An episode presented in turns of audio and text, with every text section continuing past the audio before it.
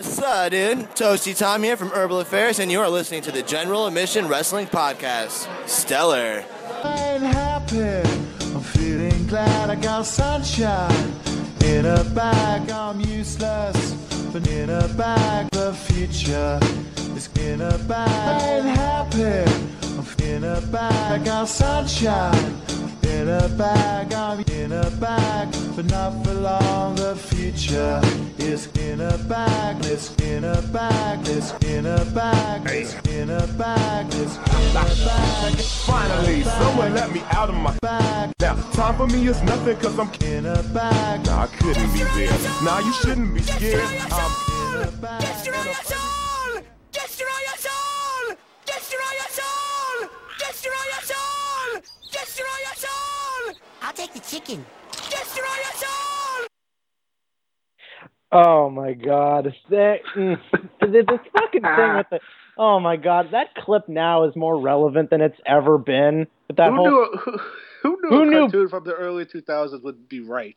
I know a lot of cartoons from the early like the late 90s and 2000s have predicted a lot of things. And Billy and Mandy predicted that yes, the clowns are the ultimate evil come to destroy us all. Oh my god. And who do th- what's next? Who is Frank the clown going to go on a, a murder spree? Watch out, Noel. Watch out, Noel. Just watch that becomes like a subplot on Holy Foley. Frank the Clown's lost his fucking mind. Oh my god.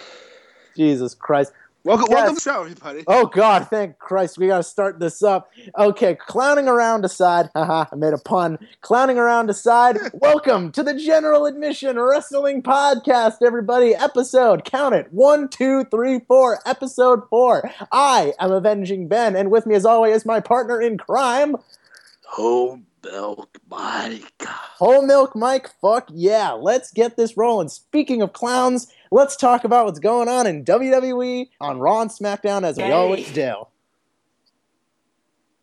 Let's start it, and we oh, and we always start with Monday Night Raw.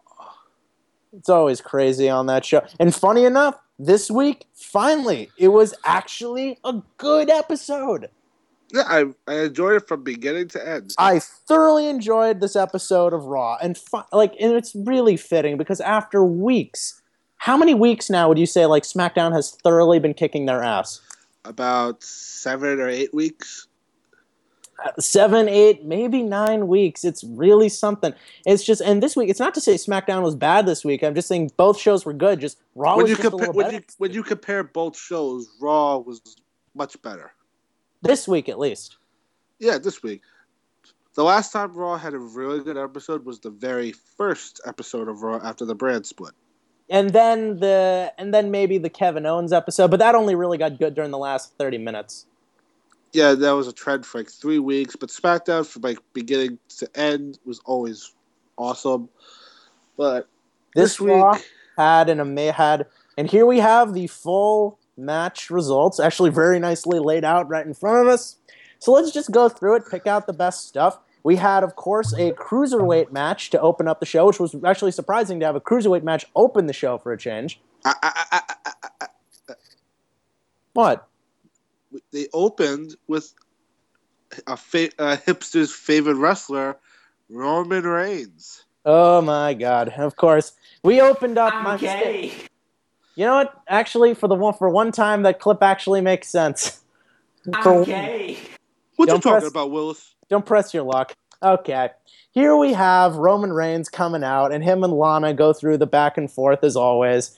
And I, the crowd does not know how to feel about Roman Reigns at this point. It's really kind of confusing. They'll cheer him when he says something kind of snarky to Rusev or Lana, but then they'll boo him whenever he does something kind of cool. Because that's the that's the fun thing to do at WWE live events, and Booing, booing Roman Reigns what is now what booing John Cena was back in like 2009. Yeah, and what's what? th- This is a pattern when it comes to Samoan wrestlers. The Rock had a thing for making fun of people's genitalia. Roman Reigns' thing is he's gonna diss you about your balls. What I the thought- fuck is wrong with this family? Tell Rusev to get out here and grab his Bulgarian I'm balls or something. Yeah, and then Lana proceeded to say, "You go to hell. You go go to to hell. hell. You, You go to hell. And I'm like, I know what this is going. Can you just please say the fucking thing? And then Rusev comes out, and we got. I would say it was a real. It was a nice brawl. I I don't. I like the brawl. Rusev was about to leave with the United States Championship, But but then, then he turned around. But this is the part that kind of irked me too. Is that he was looking at him the whole time, but he just stood there waving his arms like, "Oh, oh, oh, I'm gonna get hit." He, he gets hit, and then they file. And, and as and as I predicted last week on the show, Roman and Rusev will be in a Hell in a Cell match. which to me is kind of the right decision. I mean, if you're to have the big blow off to the feud, it should be in Hell in a Cell. Yeah, and, and if you compare this feud to the Ziggler and Miz feud, the Ziggler and Mi- Miz feud is much better. Oh my god, we'll get to the Miz But- and Ziggler feud but- when we get to SmackDown, but, But, but when yeah, it comes to Roman and Rusev, it's kind of hard because you don't know who's the babyface and who's the heel. So it's basically like a guessing game between them. And I like this because it, it kind of it shows a little bit that they actually care about the United States Championship. They're putting a little bit. More, they're putting a little bit more stock in it as like a mid card belt. Which honestly, the past two champions, I think, like Alberto Del Rio, and Kalisto, Kalisto, and Rusev, haven't really been doing much for the belt. Like except the last, for John Cena. John Cena did so much for that belt to the point where it was actually those matches mattered a lot more than the WWE Championship matches. Yeah, and you and half the time on main events on house shows, it would always be John Cena defending his United States title against WWE World Champion Seth Rollins at the time. They did that at MSG. They did that at MSG. They did they did like three months of house shows with that main event. Hmm. So moving, so that so first segment over, they'll be fighting in Hell in a Cell. Moving And on, we and then we get to the, cruiserweight match. and this was a strange bait and switch. This was a really good match, a really good match because it was T.J. Perkins versus the Brian Kendrick versus the Brian Kendrick.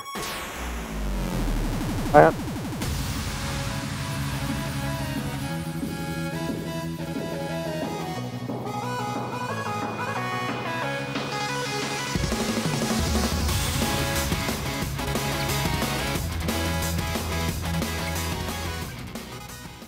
how awesome is that theme? It's so fucking awesome. It's so retro and it's different. It Di- gets you pumped for the match, which is what a song should do. It gets you pumped, like, yeah, go get him, TJ Perkins, go get him. And this was an excellent match. This was a, this is this was a good. Finally, they did something right with the cruiserweights. They put them in the op- They put them in the opening match.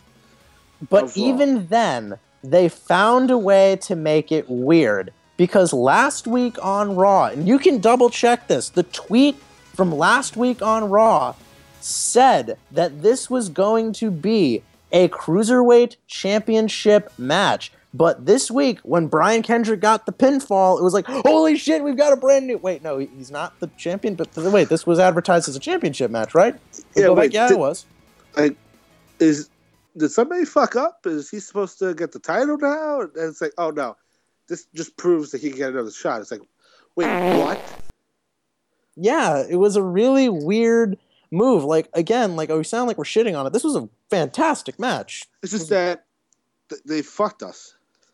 Yeah, and I get why they did it. They want to keep the feud going, but And this I and this and this just proves that this match is going to continue at Hell in a Cell, which is good. But it's just that I felt like they announced it on the pre-show, but nobody watches the pre-show. Nobody watches the pre-show. It's like it's like they it's, it's like weren't supposed to remember. Oh, last week we never said that there was going to be a cruiserweight championship match. We just said that these two are just going to face each other. Basically, they're just saying, "Listen, we're WWE, and we think you you fans are retarded, and you will go with anything that we provide you." Plain and simple. Yeah, gen- like generally great match, but like again, they bait and switched us, which was I always hate it when they tr- again, I agree with you. I hate it when they treat us like idiots. Like we they assume we can't read. Yeah, and let me ask you this, Ben. This is, I think, week three of the cruiserweights, and they changed the ropes, they changed the apron, and they put uh, they changed the mat, and everything in the arena is purple. Do you like this change, or do you think it's only going to be there for now until they forget about it in like three months? Do And you, I think, do you think it's here to stay? And like in terms of them changing like the appearance, I think they're going to keep that for at least six months or so. Maybe like just to transition them in, and then they'll like in, engross them in just like the red of Monday Night Raw. It will also this month they don't have to worry about in the cruiserweight matches the ropes being fucking pink. Oh my god, that was really starting to piss us off. Yeah, we'll we'll get to that. Is, is was that the next thing, or was what was next? After that, it was after the TJ Perkins match. It was we had a little interview with um, Seth Rollins with Michael Cole, and he said Triple H literally handed him the WWE Championship, talking about Kevin Owens. Yeah, Which I'm really happy that they're building up Seth Rollins as an actual face now. yeah, and also before this even happened, it was like Michael Cole goes, like I sat down with Seth Rollins earlier today, and he called Kevin Owens a crybaby. Check it out next. It's like you just told us what he just said. Why should I watch? Why should I watch what you two just talked about? it's just showing just how w- like the It's like- commentary has always been one of the weakest parts of Raw. Even now that Raw is sometimes really good, sometimes the commentary just brings it out. Because you like- have two, you have three commentators. Two of them are really good, and one of them isn't. Take a guess which one isn't. I don't. I I just hate three man boots. Like, why can't you just do Michael Cole and Corey Graves, and then And on then- SmackDown? God, I hate this idea, but you, you have to do JBL and Mauro. JBL isn't that bad when he's like when he is allowed to focus. Talk to King Ross about that. King Ross, it's John O'Clock, motherfuckers, it's John O'Clock. Oh my god, I love I that. Whenever I I gotta, know, I, I gotta get me one of those John O'Clock T-shirts. yeah, because on the announce on the announcing side of things, Byron Saxton and David Otunga, in my opinion, there's nothing different about them. They're exactly the fucking same. They They're just inter- say- actually this just is the, this is embarrassing. They're I agree with you. They're completely interchangeable. But here's But- the embarrassing part to me. Here's what's embarrassing. Byron Saxton is a better commentator than David Otunga. Yeah, because he has more experience than him. But it's like if I when I hear Byron, Byron Saxton on Monday, it's like, wait, is it that? Because it sounds like just David. It sounds like Otunga. And then when I hear David talk on Tuesday, I think it's Byron. It's like th- th- there's nothing different about them. It's really annoying. Speaking of annoying, for another week in a row, we got another Braun Strowman squash match. But And by the by the way, his opponent was was dead ass looking like Adam Cole. Oh my god, no, he looked like the love child of Adam Cole and Adam Page. It's like Braun Strowman came out, and all of a sudden I see the guy. I'm like, wait a minute, is that fucking Adam Cole? And then it's like, oh wait, no, it's not him. I, I swear to God, I I had to do a double take. I'm like, wait, Yeah. that isn't him, is it?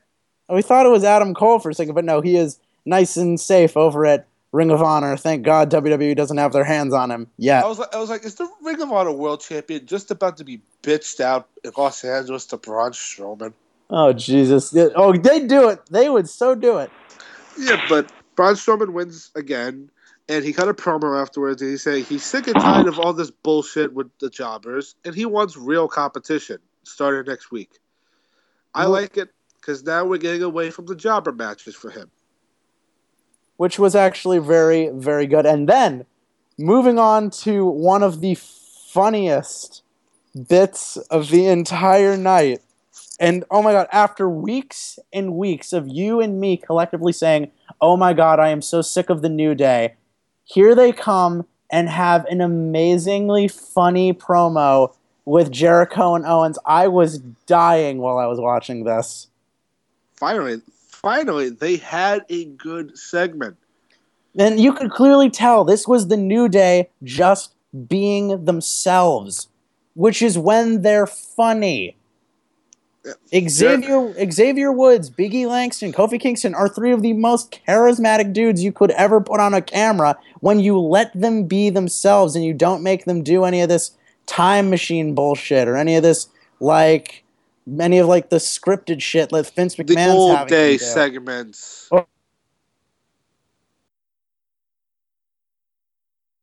Talk about Bullshit. bullshit. is finally over.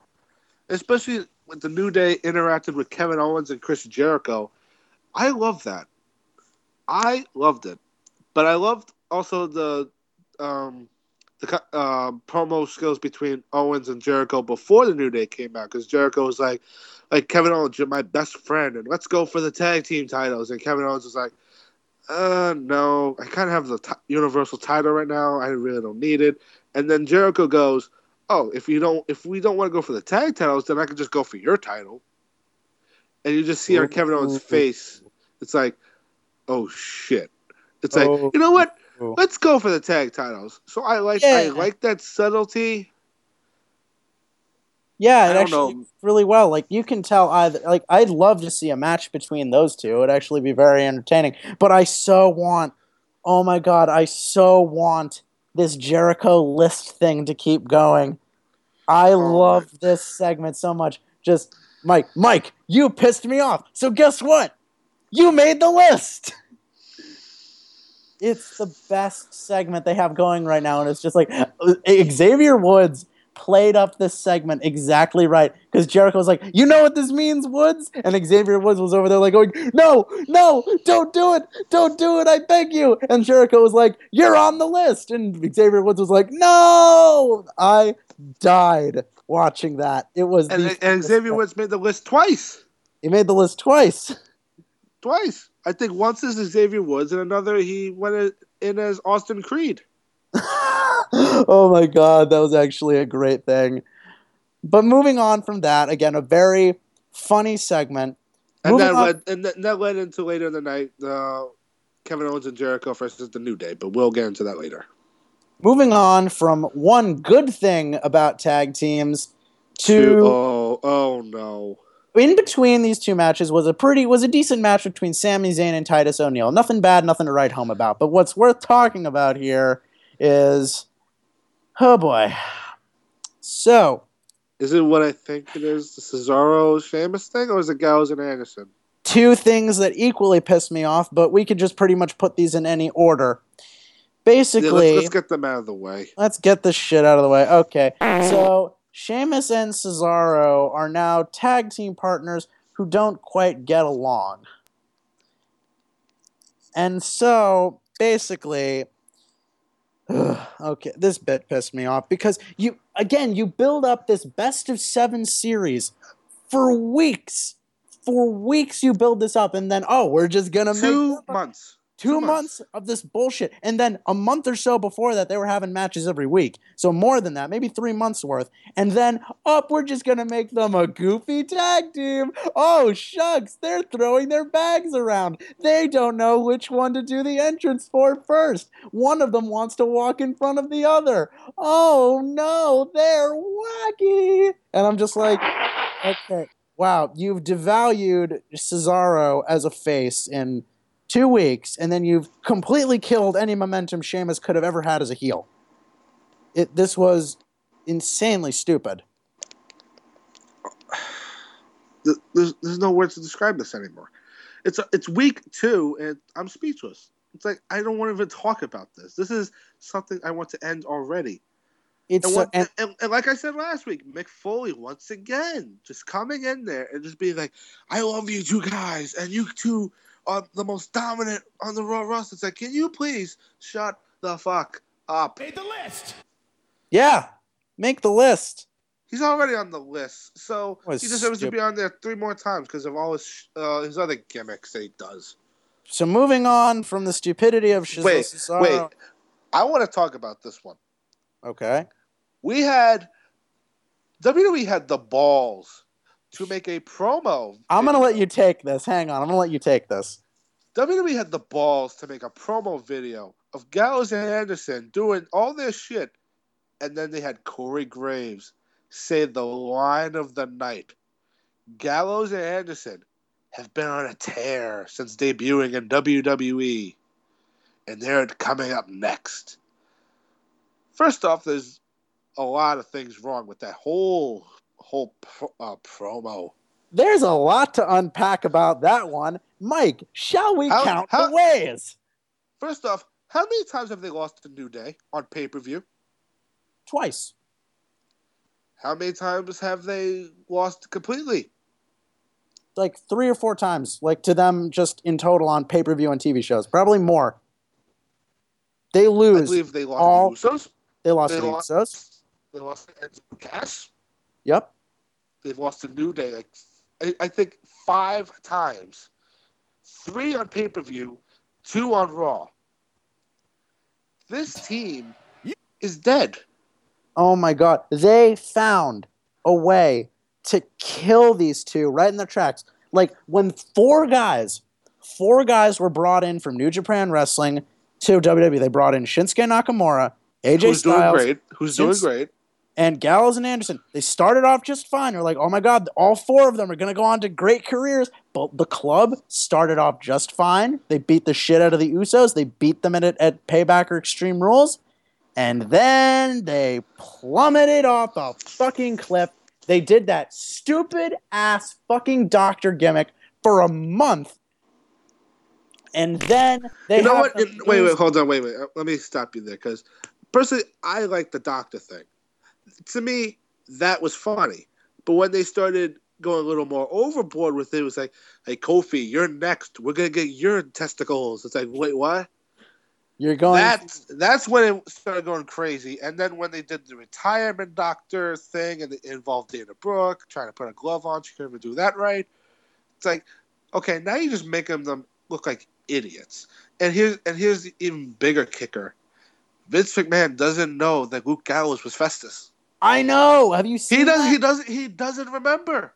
He doesn't recognize him. Luke That's Gallows is the workhorse of this team. Even though Karl Anderson has been in the finals of the G1 climax. these two are some of the most condecorated wrestlers in New Japan and Ring of Honor, and you have turned them into a couple of comedy kook jobbers who got the jobber entrance. They came back from commercial after building them up as the most dominant, they, destructive yeah, tag they team. get they get a fucking promo, but they come down to a jobber entrance, and who gets the entrance? golden, fucking fucking, truth. truth. It's And like si- this is gold, that's golden truth. They're singing their stupid song with Barney lyrics going across the bottom of the screen. I'm like, my God, you people cannot get this right, can you? And another part to all this horse shit was oh, the Okay. fact that they did an interview before this that was pre-taped, and Karl Anderson said, "We're here to take out the clowns." Oh God. Now you want to do it? Oh, now, now you, you want want to start? Oh, now Okay. you, okay. You want to do this right now? You want to do? You want? Okay. list. Yeah, you're gonna WWE writers. You just made the list. You just made the list. Gallows and Anderson. You just made the list. You just made the list. Everybody makes the list. You just made the list. Just made Stop. the list. Just made the list. This is, oh my god! You know what? Just send Gallows and Anderson back to Back- AJ Styles on SmackDown, and I would send the Vaughn Vaudevillains over to Raw. Just Oh send them over. Send them over. All right, three options here. Send them to Raw. Send them down to NXT. Or option three, bye bye. Send them back to New Japan. They'll be fine there. Oh my god! I- should- they what should do have you do? okay, I understand the situation that they're in. They said they put AJ together with um, them because they respected big things. The draft happens, that's gone. That whole idea is gone. So then they put Balor on Raw, and they're thinking, let's form the Bullet Club. Let's form the Balor Club on Raw. Now, under shitty circumstances, Balor gets hurt. You can't control that, but he gets hurt. So that Your leaves Gallows and Anderson with nothing. Your plan B is to do nothing with them. You could still make them a dominant tag team without AJ or Finn. It can be done. You But just this- have them thi- come out and beat the shit out of everybody. It's not a this point- difficult thing to do. But at this point in their run, I feel like they seriously need somebody because them two standing out there. Because before, when they first debuted and their music hit, they got a massive reaction. Oh Now, my god, they. Nobody is saying a goddamn word. Nobody's like "yay" or "boo." People just like, okay, it's these two guys. Great. It's Time just like take oh, a shit. Oh, it's those two guys. it's the go take a shit match that used to be reserved for the women, but tonight, tonight, after the tag team match between New Day and Kevin Owens and Chris Jericho, very good tag team match, but that was not what capped off the show. What capped off Monday Night Raw this week was Charlotte versus Sasha Banks, which And- was such a good fucking match. Oh my god. There's one criticism I want to give. And it's earlier in the show. Actually, you know what? It's two things. One, Bayley has a new shirt. It's very nice. It's a purple shirt with her wacky inflatable arm flailing two men. Wacky inflatable arm flailing two men. But here's the problem. I looked up at the on WWE shop, and the shirt that Bayley was in was wearing on Raw does not match the one that was on the on the site. What weird. happened to what happened to the shirt? Did somebody like jizz all over it and just discolor like like discolored the shirt? Like what the fuck happened? Oh my god, that that was weird. What was the other Ba- thing bugged so you? Bayley and Sasha are talking, and then Sasha brings up that me and Charlotte are making history, just like Trish and Lita did. Sasha as a babyface, I have said this for the past three ep- last three episodes, sucks. Why does she have to bring it up? That I think that's a job for Michael Cole, Byron Saxton, and Corey Graves. Why can't you just do a video package? they why did can't you do. do, why why can't you do a video package replaying that match that Trish and Lita had when they made event in Raw and be like that happened in 2006. 10 years later, Sasha and Charlotte are doing the same thing. Why couldn't you just do that? Why do you have to have Sasha consistently, weekly, mentioning divas that, wrestled in the past? It's like, can you please stop? Please. It's really just another example of them refusing to let the past go. And listen, you want to compare them to Trish and Lita, that's fine. But th- don't have the wrestlers just outright say it. That's something you have the announcers say. and our and our lovely DJ goes, "Bitch got a big forehead." Somebody has their eyes wide open. Yeah. Mm, moving Anyway, You just made the list. on. thank Yep. Thank you. The, the only thing I want I want to mention is the spot of the match. Oh my Charlotte- god. Take it away. Charlotte usually does like a was like a backflip off the top rope. Yep. This week, she did a fucking corkscrew. That bitch turned in the air and landed on Sasha. And when I saw that, I was just, I was speechless for 20 seconds or so. I was just like, what? That was insane. I was so mu- that that that completely blew my mind. I was like, But I have to say, I have to say for the record, uh, WWE superstars, if you're thinking about diving out of the ring through the ropes or over the ropes anymore, stop. Y'all need to stop. why? Every single time any of them do that, I think they're about to die. Big E always looks like he's about to die. Yeah, that's one. Sasha looks like she's about to die. And you Well, should. Did you see what happened? Sasha, every time Sasha wrestles, it's, it seems like it's gonna be her last. Yeah, and then did she? What? There's a suicide dive in almost every fucking match now. And did you see what happened to Cesaro's neck at night at Clash of Champions? Oh, that was bad. Luke Harper in 2015, he almost killed himself on a ladder.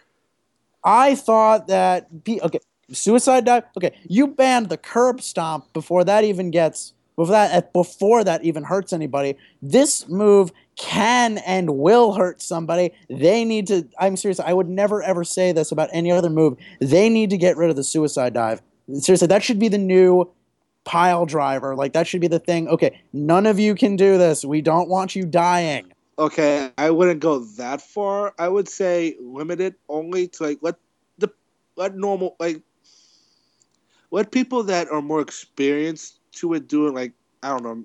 Uh, Cedric Alexander, he can do one, but it's like every match has to have a suicide dive. And our, and our DJ even asked, why is there suicide dive every fucking match? Because it's an easy spot to do. Yeah, I guess. In WWE logic, that's that's what I think. it doesn't seem like an like again. It's a very indie show. It's very in an indie show. The di- main difference between an indie show and and, a regular for show an indie show. It's annoying.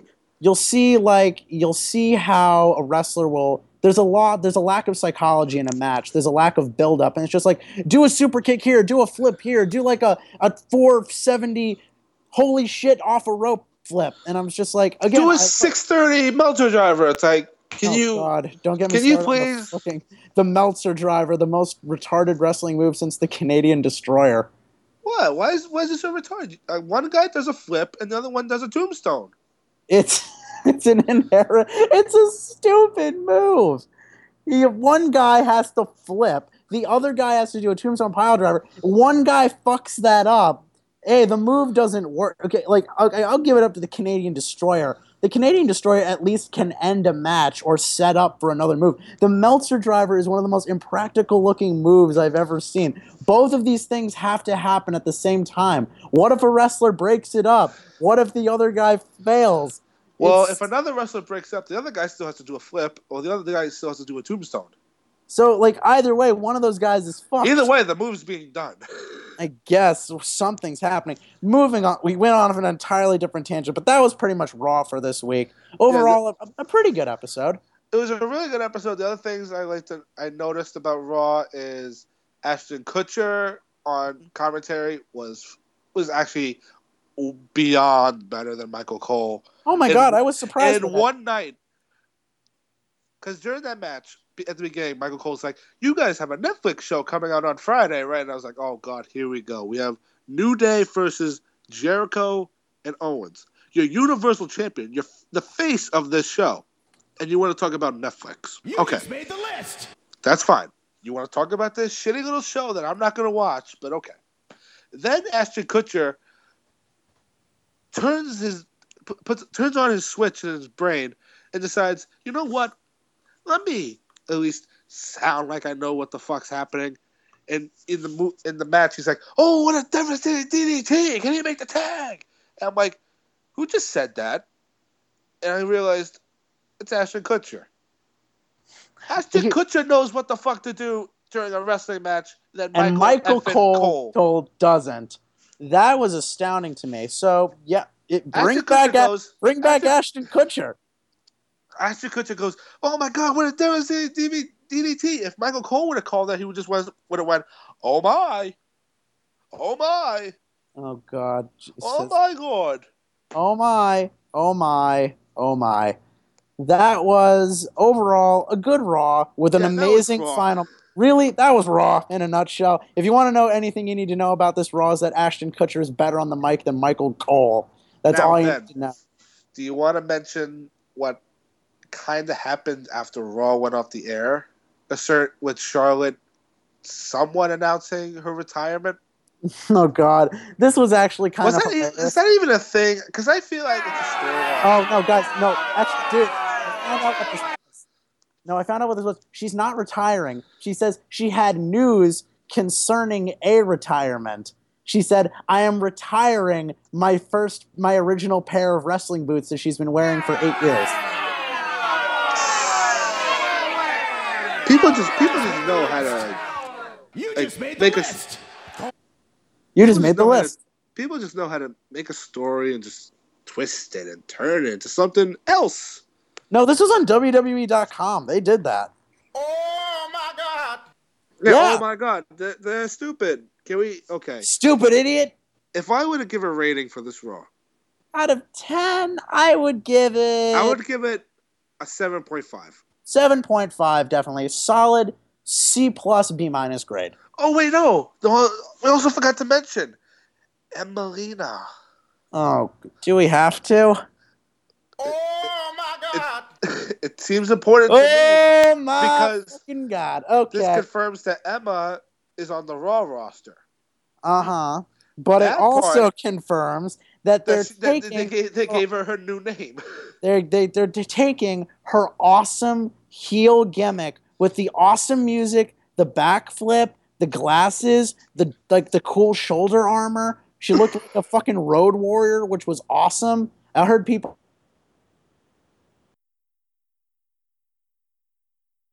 turning her into just another model gimmick. hey, You have promo. Eva, you have Eva Marie for that, and yes, Emma is one of the probably one of the most beautiful girls on Yeah, the and, the roster. pic- and, the, and the pictures they used were not bad. no, she is an astoundingly beautiful woman. The fact that Zack Ryder is dating her is astounding to me. How the fuck did Zack Ryder land an amazing looking woman like her? That is a miracle to me. Our DJ goes, she got a flat ass though. Uh, She does not. DJ, can our DJ please look at those pictures one more time? Time. He- and he come back he- to it. My God, when, when when he does when our DJ does that, come back to us, please. Please come back to us when you've seen the error of your ways, DJ. So basically, the whole promo was Yeah, see, he just said, God damn. And like, yeah, yes, you are forgiven, you fucking idiot. you stupid idiot. Stupid idiot. You so just made, basically, no, wait, he- he- you'd say, hey, Mike, one, two, three. You You just made, made the list. Ugh. You just made the list. You just made the list, DJ. So let's get this promo shit over with. Basically, I missed it because I, I was doing shit. you didn't miss, I you heard, didn't miss oh, much. Emma's You I was like, miss I was much. like, okay, that's fine. But then people said uh, they combined Emma and Melina's name. I was like, come on, there's no fucking way. So I watched it the next day, and I was like, son of a bitch, You actually actually did did. it. Now here, now here's what the promo looked like. It was basically pictures of Emma in swimsuits and dresses, and it's just all of a sudden. What did it say exactly? That the uh, beautification is complete. The, make, the makeover of Emmalina. the makeover. Oh, oh my god! You know what? It's it's probably the same thing as before with like the glasses, the small gloves, and the shoulder pads. Maybe it's just just just tell us she just changed her name. I am hoping, dear God, if they make her do that stupid dance again, I swear to God. I, when I watched that, there was no indication that she's doing a dance. Oh my God. But- you know that stupid thing with her arms she used to do? And like the bubbles would come out, and I'm just like, oh God, if they make her do that shit again, I am going to be so pissed. I don't know because Emma. I don't know if she's gonna be a baby face or a heel. Because if she would have come back as a baby face, she could go after Charlotte. Because Charlotte's been abusing Emma's best friend Dana Brooke. That would be awesome. But that also leaves. I, I was I, was thinking about this because the Raw women's division is so much. It's so bad. Matches are good. Matches are good, but like when you look at the the size of the roster, especially compared to SmackDown. honestly, they should move all the Raw women over to SmackDown and make the women a SmackDown exclusive. That would actually be pretty awesome. Speaking of SmackDown, let us transition to the high, to the, one of the highlights of every week. The always, even if it's not always amazing, the always entertaining Tuesday night SmackDown Live.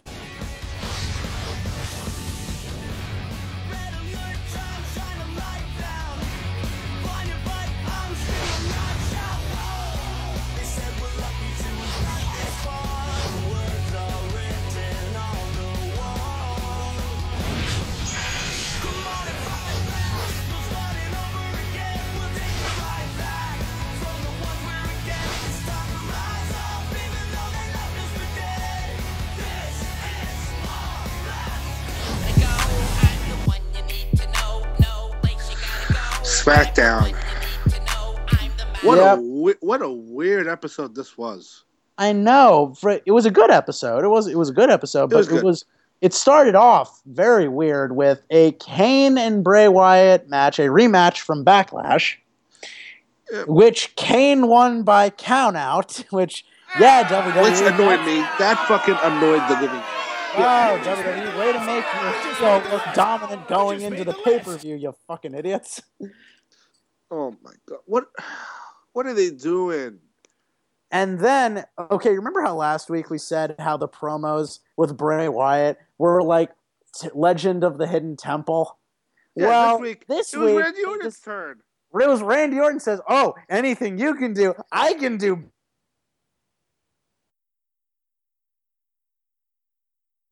I'm gonna lock you in a box for two hours, and sure enough, he locked him in a storage crate with a camera in it. You know what? Let's just cover this whole thing now, okay? Yeah, He so- Randy Orton locks Bray Wyatt in a box with his rocking chair, and then the entire show we keep cutting back to Bray Wyatt muttering to himself, preaching to himself, singing to himself. But then it gets really weird when he like reaches out, like you can see him reaching out for somebody who's not really there, and you think is like, is he talking to like Sister Abigail? And then Randy Orton opens the box and he's gone.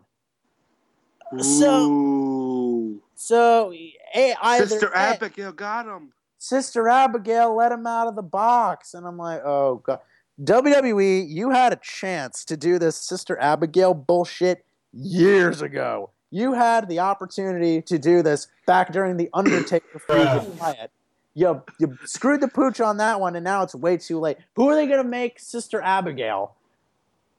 Uh, yeah, bruh. Bruh. Do that one more time. Do what? It's- Bruh. If if I were to pick a Sister Abigail,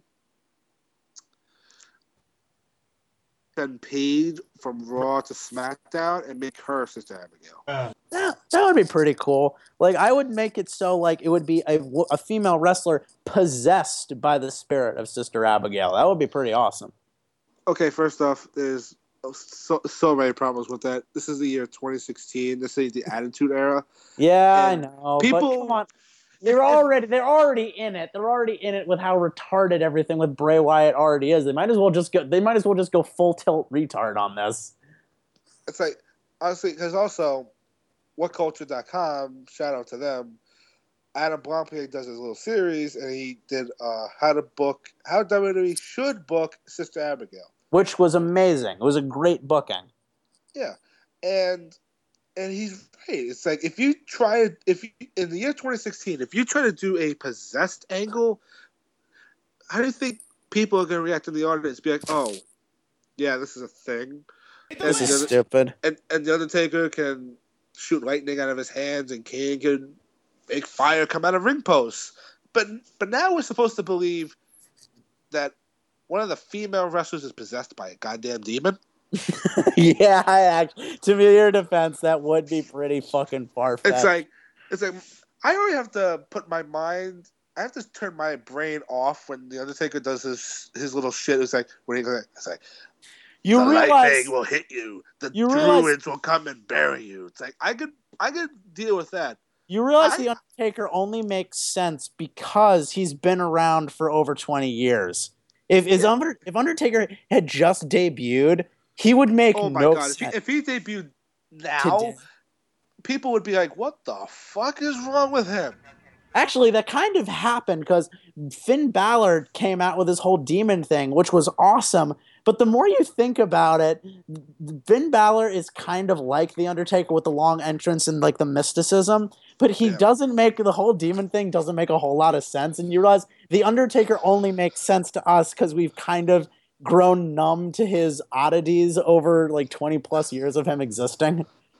Yeah, but but, the, but here's the difference between Finn Balor and Undertaker.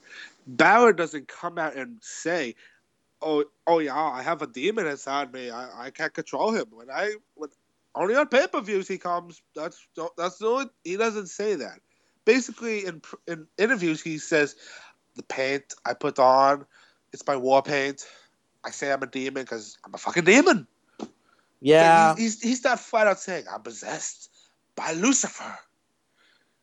It's like he's not saying that, but it's like if if if they ever do, which I don't think they're gonna do, because it's too late and there's no reason to do it if you're gonna book Bray Wyatt the way he is. There's no need for a sister Abigail.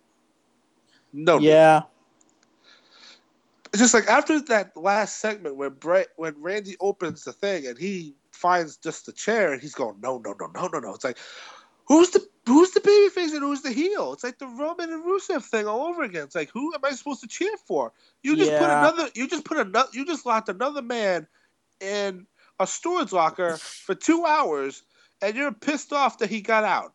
Yeah. and, and, was, and I'm supposed to cheer for you Sunday. and that's I- like I was so pumped for this feud, and now I just want it to be over. I so want this to be over. Oh my god! Please, Randy Move Orton it. versus eh, Randy Orton versus AJ Styles. Please. Make it happen already, for the love of God. Moving on from the ridiculousness of that, we have. I'm going to cover these two in one breath because they're kind of similar. We had two tag team matches tonight. We had Alexa Bliss and Carmella versus the team of Becky Lynch and Nikki Bella, and the Hype Bros versus the oh the Vaudevillains. So Poor- let's cover the poor, Poor Vaude- Aiden and poor Simon. We'll move on to them in a minute. But first off, the D- the women's tag team match, very good. We have four very talented women here putting on a very basic but very entertaining tag team match. Uh, they've announced uh, Nikki Bella versus Carmella for No Mercy. Again, not crazy about either of them. Don't hate them either. Should be a good match. I'm just, I'm just gonna flat out admit it right now. Every time Nikki Bella comes out for her matches, I just can't stop staring at her boobs.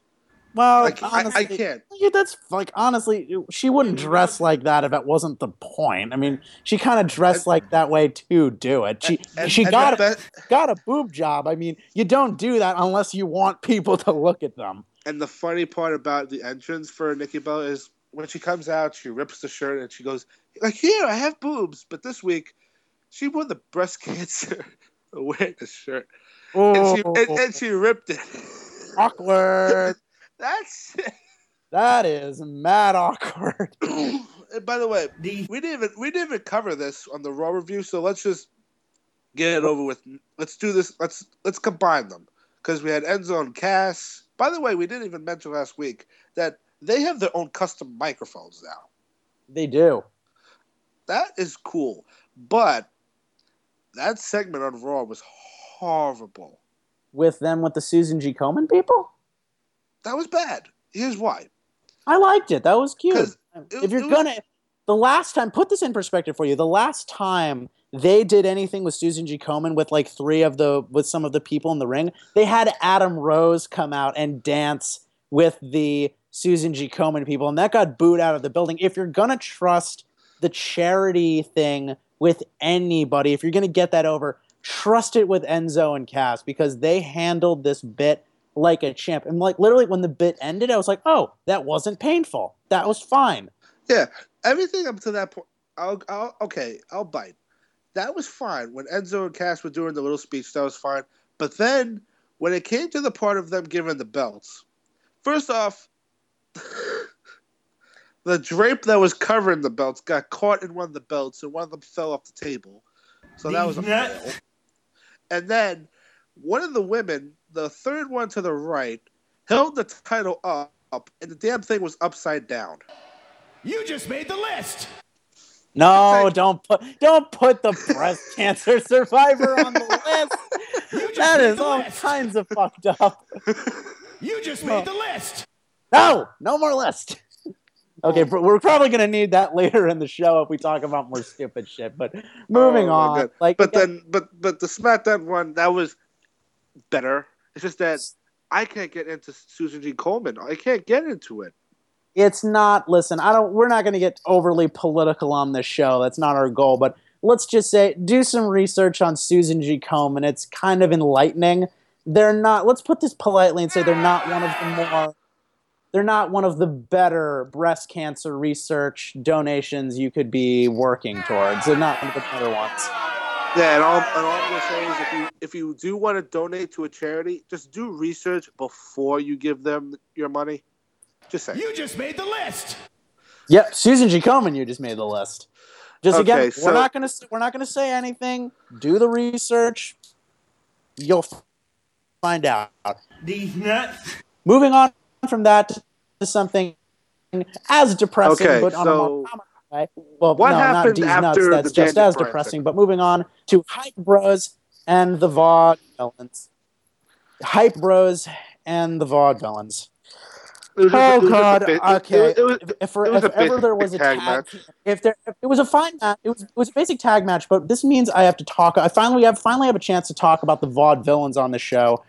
I, if there ever was a tag team, I felt so bad for. It is the goddamn Vaudevillains. I let me take this for a second. I loved them so Floor's much yours. back in NXT. Yeah, I loved them so much back in NXT. They were funny.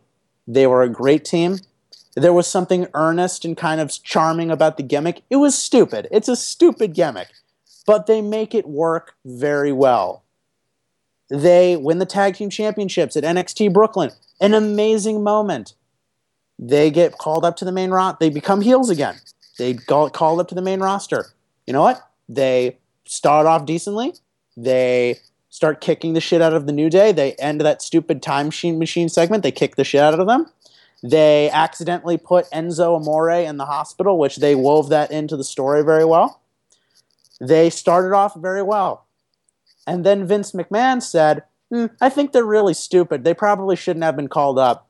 And the minute, the minute that he said that, down the card they went. They have taken away everything that made them cool. They have taken away the black and white. They've taken away the entrance. They've taken away like the funny bicycles and the funny hats. They have stripped them of everything that made them kind of cool and somewhat endearing. So now you have these two losers with handlebar mustaches, and Aiden English has let that beard grow out because I think he just doesn't care anymore. Why would he? And now they are jobbing out to the hype bros in probably eight minutes. I am so pissed. And then, and well, this Mr. piss- Faldo, I don't fucking get the gimmick, so that's why. Oh, you don't get it, Vince? Oh, just like the same way you like how they make money for you, but you don't quite get Enzo and Cass. You don't quite get them. You know Vince? I don't think you quite get how the internet works. Like, your internet doesn't seem to work unless you have a phone line connection to it, you old fuck. Ugh, moving on. God. Oh, pissed me off. This move, this pissed me off more than anything. So you're not pushing the Vaudevillains, a legitimately great tag team. Oh, but you are pushing a feud with the Hype Bros and the goddamn Ascension, a team, a team nobody has cared about since they fucking debuted. What's the most memorable win the Ascension have ever gotten? Hmm, they beat the new, they built, they beat the old age Outlaws in the pre-show of the Royal Goddamn Rumble. Anybody can beat the shit out of the old age Outlaws. Me and you, we could kick the shit out of Billy Gunn and fucking Road Dogg. That is not a fucking accomplishment. Uh, we could. maybe not Billy. Yeah, well, okay, Billy Gunn could kick our asses, but Road Dogg, we could probably take him. Two on one, we probably could. Yeah. But just this whole match is leading to Hype Bros And and Ascension. Ascension. I've said before, I The don't know. I don't know how. oh, I do not know how to feel about the hype bros because my hatred for Mojo Rawley and my love for Zack Ryder are always constantly butting heads with each other, so I never know how to feel about them. The Ascension, oh my god, I don't even get what they're supposed to be anymore. Are they supposed to be like the Really, Road nigga? Warriors? are, are they supposed to be members of the Illuminati? I don't even Really, get it anymore. I don't know, because I always say this about Mojo Rawley. He is not that bad. He really, Really? isn't. No, I- here's my thing about Mojo Rawley. He can take a bump. He's fun. He Yeah, can I- move really fast. As a singles competitor, he's not to watch. But in a tag team, he's fun to watch. Yeah, they go well together. They're a good tag team. Cannot stand the guy as a as a fucking like on mic competitor, and I cannot stand that we don't get hyped, we stay hyped. That dude reminds me of every guy I hated back in high school. I can just smell the Axe body spray on that dude, and I'm just Oh, like, oh god, you can. I just imagine that dude holding a fucking lacrosse stick and chugging a Red Bull, and I'm just like, oh god. You can Mojo Rawley, you can firmly fuck off. He just reminds me. Listen, Mojo Rawley, or whatever your real name is. I'm sure you're a yeah, because Mojo Rawley listens to the show. I'm Mojo. I'm sure you're a great guy in real life, but you just remind me of everything I hated about high school, and I cannot relive. You that- remind me of a bully in high school. Not really a bully. He just reminds me of a kind of person I'd see a lot in high school, and I cannot stand the guy. I can just smell the Axe body spray on him, and I'm like, nope, not doing it, not reliving it. It's unfair. Mr. Krabs is in there, standing at the concession, plotting his oppression. I will not yield. He is bullshit. Okay, moving on to a segment I actually liked, Miz TV. Oh my! Oh, Okay, where did we get on this one? Okay, first off, uh, is it just me or is Miz and Dolph Ziggler uh kind of an awesome feud? Is it Yeah. just me or is this feud like crazy awesome? They have chemistry. They really do. They And- know how to work. They know how to work each other on the microphone and in the ring. uh, this has been an amazing feud from start to finish, and I hope they do this well. If you don't remember, if you how could you after our amazing uh, combination of promo and violin last week? Thank you, DJ, for that one. Thank you once again, DJ. Uh, if you don't remember, Dolph Ziggler has put his career on the line against Miz's Intercontinental title, a title versus career match. So this was basically kind of the an approximation of the uh, Dolph Ziggler, this is your life segment, but it shows his kind of his more downs than ups in his That- that- WWE career. This was awesome. They showed every fucking gimmick that he was in. Nicky! Mikey! And we are the Spirit Squad! Look at that! Oh my god, this was amazing. Okay, they do mention, they mention that he was in the Spirit Squad. They mention all the times he's lost the championship. They, They mentioned mentioned- when he was Chavo Guerrero's caddy. They mention every single embarrassing thing about Dolph Ziggler's career. They do not bury the lead here. But just when you think this this alone was hilarious, but then the icing on an already delicious cake. Of all people to come They out, bring they bring out two Mikey and Kenny Dykstra of the Spirit Squad. They bring out the goddamn Spirit Squad, and Kenny Dykstra still looks pretty damn good. He could probably compete, but Mikey, that shit, that dude got fat. That that fucker looks like he's has cancer right now. Oh my god, he Don't, looks kill, like, don't kill me for saying that, but that's what he looked like before he had hair and he was well built. He came out like fat, bald, trying to fit in a jumpsuit. It was so weird. And then they proceed to do the ready, okay, give me a D, give me an O, give me an Give me an L, L, A, me- H. What does What that does that spell? spell? Dog! Your career is really bad. And they start doing that, and then then then they start kicking the shit out of Dolph Ziggler. And by the way, Dolph Ziggler during this promo was okay. I want to thank you, Mike, for saying Dolph Ziggler stop, needs to stop saying how much fun he's having in the ring and all that. He's been taking it dead serious of the past two weeks, and he's been delivering monsterly awesome promos. Yeah, and even after the video package ended, Dolph was uh, Miz was like, "That was a well organized piece," and Dolph's like, "Can you shut? Can you shut up, ass face, and before I kick your ass?" It's like, whoa. Did It was just like- him, he just called him called an him ass, ass face. face. It's just like, Miz, I am going to kick the shit out of you. And I'm like, yes, I want to root for Dolph Ziggler now. I want him to win. I want to watch this match. You know I- what's funny too is is that Kenny Dykstra, when he came out, I was like, really? Because back in 2008, 2009, remember that whole thing on Raw when they had John Cena flirting with Mickie James? You remember those segments? Yeah. Ben, when like like John would be like, "Here's your panties. You left them at my house last night," and like she, Becky was embarrassed. It's like my brother's here. It's like, oh, I'll get him free tickets. Like those type of bullshits. At the time, she was dating Kenny Dykstra, Really? and Kenny Dykstra didn't like that, so he went to management and told them to stop it. Guess who heard about it? John Cena. Oh boy. That man, he proceeded Kenny Dykstra to get buried. He did not get put on TV, and he got fired because he complained about a couple of angles that they did on Raw. So when Wow. I so when I saw his face on SmackDown, I was like, God only knows what John Cena's thinking. God only knows. Wow. So all in all, the Miz TV This, segment. this this was a fun segment. This was an awesome way to build up for that match at No Mercy. And oh so- my god.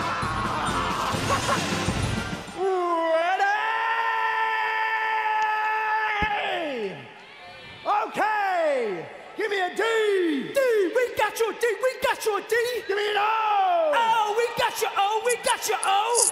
Give me an L. L. We got your L. We got your L. Give me a P. P. We got your P. We got your P. Give me an H. H. We got your H. We got your H. What does it spell?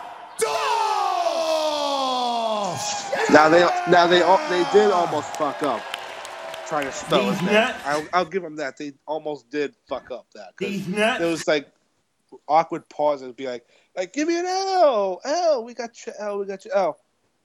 Two second pause. P. We got your P. And then These nuts. when when he said, "Give me a D. And then Mikey goes, "Yeah, we got your D. We got your D." I was thinking, These "Oh my god, did he just say that on TV?" We got your D. We got the D. And then he These proceeded nuts. to twerk. D's Uh, nuts. My God, this, go on YouTube. And Look up watch this, this. Look up this segment. It's on the WWE official YouTube channel. This was just gold from beginning to end. Moving on, there were a couple of mid card matches Jason Jordan versus Jey Uso, Jack Swagger versus Baron Corbin. Oh God. Okay, let me talk about this one. They were hyping up Jack Swagger. This is his official debut on SmackDown Live. It's like, oh yeah, yeah, okay. He's basically returning to SmackDown, but I get it. You want to call it SmackDown? It's called SmackDown Live. These Jack nuts. Swagger's never been on SmackDown Live, so they have a match. It's decent. Then we get to the finish. This finish was WWE confusing. WWE They has a problem with finishes lately. So here, so you got to picture this: Jack Swagger has Baron Corbin in the Patriot Lock. Now Corbin's reaching for the ropes. He grabs him. Swagger pulls him back again into the middle of the ring, and all of a sudden, Baron Corbin starts going crazy. His hands smacking the ring, that's attempt. That's his attempt on reaching the ropes. The referee then decides, "Oh wait, he's tapping. Ring the bell." and then that proceeds to end the match. Since when? does that end a match? And then this is also very confusing because I'm like, I agree with Baron Corbin. He got fucked. It- so like- we're supposed to feel good that our babyface Jack Swagger won via cheat, won via a mistake. And, and I don't blame Baron Corbin. He flipped the stairs. He tossed JBL's hat. He, he broke up the announce table. So and and by the way, they did announce earlier today that they are going to have a rematch on at the kickoff show for Backlash this Sunday, which we will be talking about. But before we do, There's one last mm. segment to talk about. we have to talk about the the. no, Oh not- God! Oh God! Oh, I I. I forgot about it. I forgot Oh, thanks a lot. Oh Jesus! DJ, please play the Yeah, promo. play it. Just play it. No, no. DJ, DJ. Play the promo that he did this week because me and Ben don't want to talk about it anymore. We're done. done. Done So- talk. No, so play no, it. DJ, play the clip I told you to get when we got to Kurt Hawkins this week. When Kurt Hawkins goes swimming, sharks beach themselves. Amelia Earhart got lost, searching for Kurt Hawkins. There's a covert branch of the United States government known as the CIA. These nuts. Kurt in action. I'm Kurt Hawkins, and SmackDown Live, it's time to face the facts. At No Mercy, for the very first time, I'll be stepping into the ring. I am the one, the way your son don't need a gun to get respect up on the street. Okay. I want to Oh say my one. God. I, I want to say one comment about this. Just one. Okay. The part where Kurt Hawkins said, "For the first time ever." Face the facts at no mercy for the very first time. Since fucking when does Vince McMahon just not? Rem- does he not remember who he hired ten years ago? Does is, does Vince McMahon have epilepsy? Oh my god. What the fuck is wrong with him? Why Grand- does he have Kurt Hawkins say for the first time he will be stepping in a ring? First time Steph, your father's off his meds again. at no mercy for the very first time, I'll be stepping into the ring.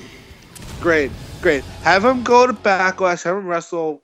Fuck. Uh, I would put him against Kalisto. Fuck him. Put both of them in a match. I don't care. No Let's mercy. get to the money promo to build Um, for the triple threat match. Ben, take over. Okay. This was a great promo because AJ Styles comes out, Dean Ambrose comes out, and they all start talking shit about each other. But here's where the promo gets actually kind of imp- amazing. John, Just for God's sake, shut up. exactly. This is the moment this promo became godly. John Cena comes out and he proceeds, and none, neither of them let him get a word in edgewise. AJ Styles tells him basically, shut the fuck up.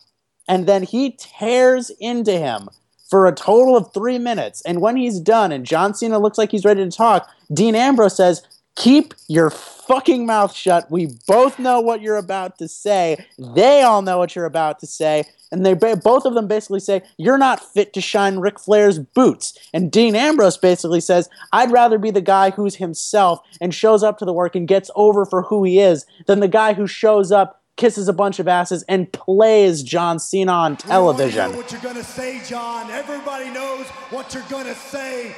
So for once in your life, just shut up. You're gonna be a 16-time world champion, right? How dare you? How dare you compare yourself to an icon, a legend? like Ric Flair. You want to chase history? Chase it, John. It's going to be a long road because you chase history. I make history. Stop! Oh. Stop, brother. Anybody who's a threat to you, you undercut them. You cut their legs out from underneath them. You stab them in the back. You've been trying to do that to me since day one. And you're never gonna be able to. You know why? Mr. Hustle? Because you can't outwork me. You think you work harder than me? Because on your day off, you fly in a private jet to some awards show? Uh-uh. I'm in this ring every night, blood, sweat, and tears in wars. Mr. Loyalty, the poster boy for loyalty to the WWE Universe, these fans, to this business. Check my resume. Zero sick days. Zero days on the injured list, zero days off period. More matches than anybody in this company last year and the year before that. I guess you got no respect for that. Mr. Respect, you got no respect for me. I know that. You have zero respect for me because I've never been one of these guys who came in here and kissed your ass and came to you looking for advice and played your little game. I've never played by your rules. Not now. I'm not gonna start. And uh, so I guess if being like fake, plastic, suck ass behind the scenes is what it takes to become a bona fide superstar in your eyes, you can have it. I'll be over here. Have fun being the guy who plays John Cena on TV.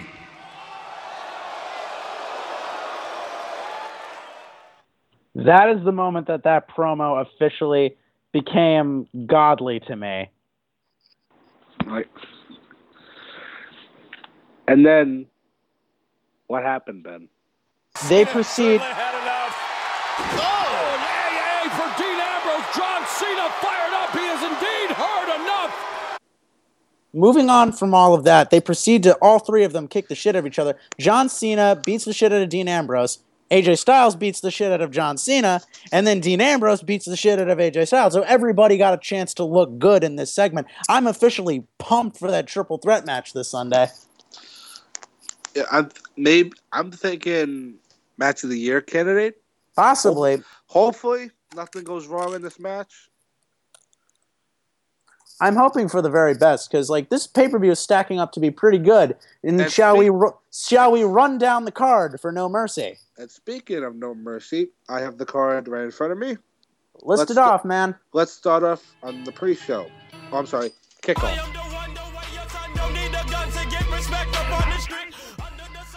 Jack Swagger versus Baron Corbin.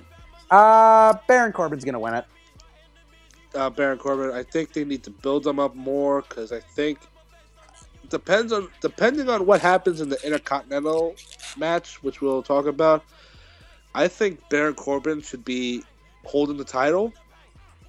Do, would you agree, Ben, or no? Uh, here's my thing about that. I want Baron Corbin to at least be a mid card champion, but that would involve him. Ha- if Dolph wins and he becomes champion, that would mean that that feud with Baron Corbin, which went on way too long, would have to restart, and I do not want that. Mm. Yeah, you're right. Never mind. Never mind. Never mind what I just said, bud. Moving on to the rest of the card. Uh, Nikki Bella versus Carmella. Uh, Carmella's gonna win because they're building her up as a heel. Uh, Really? Nikki, Nikki, I feel like it, Carmella needs the win. Like they they're trying to build her up as like a legit heel on the roster. The chances are she's probably gonna be the next person to take on Becky Lynch after uh, her match with uh, uh, Alexa Bliss. So they probably want to build her up as a legitimate heel. Mm. By the way, if if our DJ is listening to us right now, if he wants to get involved, just type type your uh, prediction in, and Ben will say it for you. But honestly, I would say Nikki Bella because Really? I think because it's weird that since she came back, she's been eating pins by Carmella and she's been tapping out.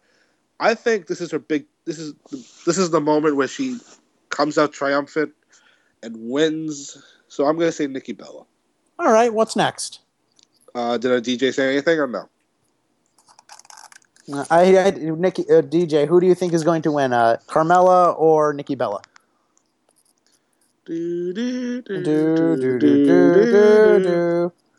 And also, also, um, What? if uh, he wants to give prediction for Swagger and Corbin, that's fine as well. You can just list them and we'll get to them. we do. Moving on, what's the next match? Uh, tag team title match: Usos Ooh. versus Slater and Rhyno. This one, Could go either way, but personally, just because I think. I think that the titles, as far as being on Slater and Rhyno, I think that was only good for a month. I think it's finally time to put them on the Usos. uh, I would say Usos as well, but hopefully, this doesn't lead to Slater and Rhyno breaking up. Because they are ungodly entertaining together. Yeah, and hopefully by this Sunday, Slater has different tights on because I noticed in the past couple of weeks he's been wearing social outcast gear, and that's not a thing anymore. So, little nitpick, but I think the Usos will walk out with the titles. Our DJ thinks that Slater and Rhyno are going to win, and that Rhyno will eat his cheese and crackies, peanut butter and crackers, and ride off into the sunset. Now this one, this one, I feel it's big versus Alexa for the SmackDown Women's Championship. I think that this match will. Funny Open? enough, you know, think funny it should open the show. funny enough, I think this will open the show, and I think Becky is going to win by hmm. disqualification. Okay, why? I think that they're trying to build up. In the past few weeks, they've been building up Alexa Bliss as kind of a killer. She kind of smashed Becky's head against, like, against the ring, st- against the entrance ramp. They've been kind of getting into each other. They, this has been a really kind of brutal, one-sided feud.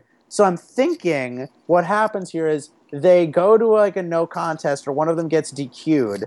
And then at the next show, they have maybe a no disqualification match. They have maybe a, a la- like maybe a, Submission. a submission match of some kind. Something that allows them to like go be a little more brutal. So I'm I- thinking Becky wins, but by disqualification.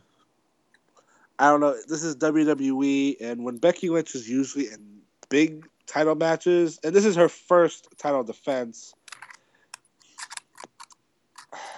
You know what?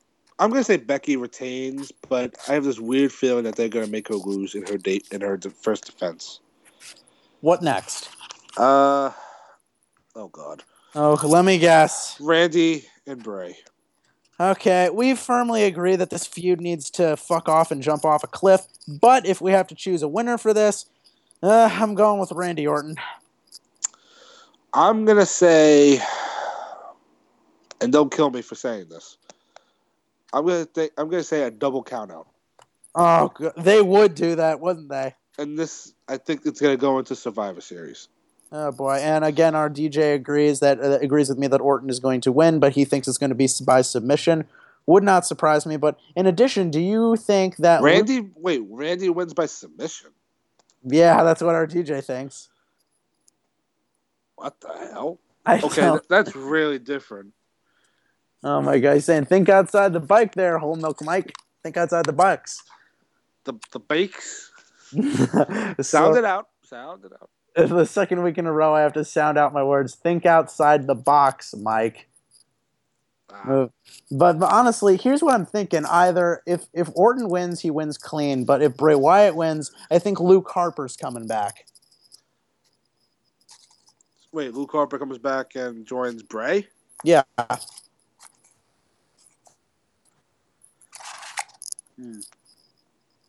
Unless you think he's going to be like the special opponent for Braun Strowman next week. Maybe because I was going to mention that too. It's like when Braun made that open challenge, I was thinking it could be. In my eyes, it's only three people. It's either going to be Luke, Mark Henry, or Big Show. Two of them I don't want it to be. Guess which one I do? I want it to be Luke. Yeah, we'll, we'll see what happens on Raw, but let's get to this one. This match is going to be. This one, I have no idea where they're going to go with this. It's going to Ti- be. title versus career. Miz defends against Dolph Ziggler. There are two ways this match is going to go. Title versus career match for the WWE Intercontinental Championship. If, if Ziggler loses, he must retire. So, where do they go? This either he loses and his WWE career is legitimately done, or they do the Chris Jericho thing where he loses and he just goes away for a while, which for him might be the best thing since I think Dolph needs a break. Or, or Dolph wins, and this is this big triumphant. I can still do this. I'm not wrong. I love this business, and I finally made it to the top of the mountain type moment. Either way, but if I have to choose which one, which of those endings is more plausible for me, I'm gonna go with Dolph winning, just because I don't think they have the guts to do a true wrestler gets fired angle. Um, I don't know. Until the segment on last night with the whole Spirit Squad thing and the whole making fun of him, I was gonna say the Miz was gonna win this, but after that, I think I'm gonna go with you on this. I'm gonna say Ziggler wins. All right, I'm and once say again, Ziggler wins. And actually, funny enough, for once, our DJ completely disagrees with us. He thinks Dolph is going to lose, and he'll end up wrestling on the independent circuit for a little bit. Maybe, maybe I, I don't know because there hasn't been any news reports about Dolph Ziggler re-signing with them, so it's it's basically you don't know what's going to happen. We do not know what is going to happen. Moving on. What is then we then we get to the main event. main AJ event? AJ Styles versus Dean Ambrose versus John Cena, a triple threat match for the WWE Championship. It says the WWE World Championship, but fuck that. I'm just going to call it the WWE Championship. And Okay. let me let me go first. Anybody but Dean Ambrose is winning this match. Why do you say that? Because Dean Ambrose had the WWE Championship and the ratings were at an all time low when he was the champion. Nobody was giving a shit. Now, I don't care if they give Cena the win. I don't care if they give him 16 times, but I would, and I really don't even care if AJ wins. Because all I know is Dean Ambrose, I want him out of the WWE picture for a little bit. Let him, let him, uh, let his uh, momentum slow down.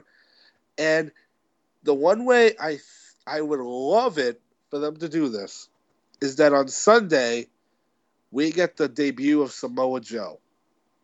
And Samoa Joe comes out, costs Dean Ambrose is the match, and they brawl to the back. Now that's some interesting booking. If I had to pick my ending for the match, I'll let you finish first. Because uh, I was originally going to say put Samoa Joe against John Cena, but we all know how that ends. So I'd rather put him with Dean, because you know what? Dean's a brawler, and Samoa Joe is a killer right now. So why not put those two together? But Ben, who do you got? For me personally, I do not. They just gave the championship to AJ Styles.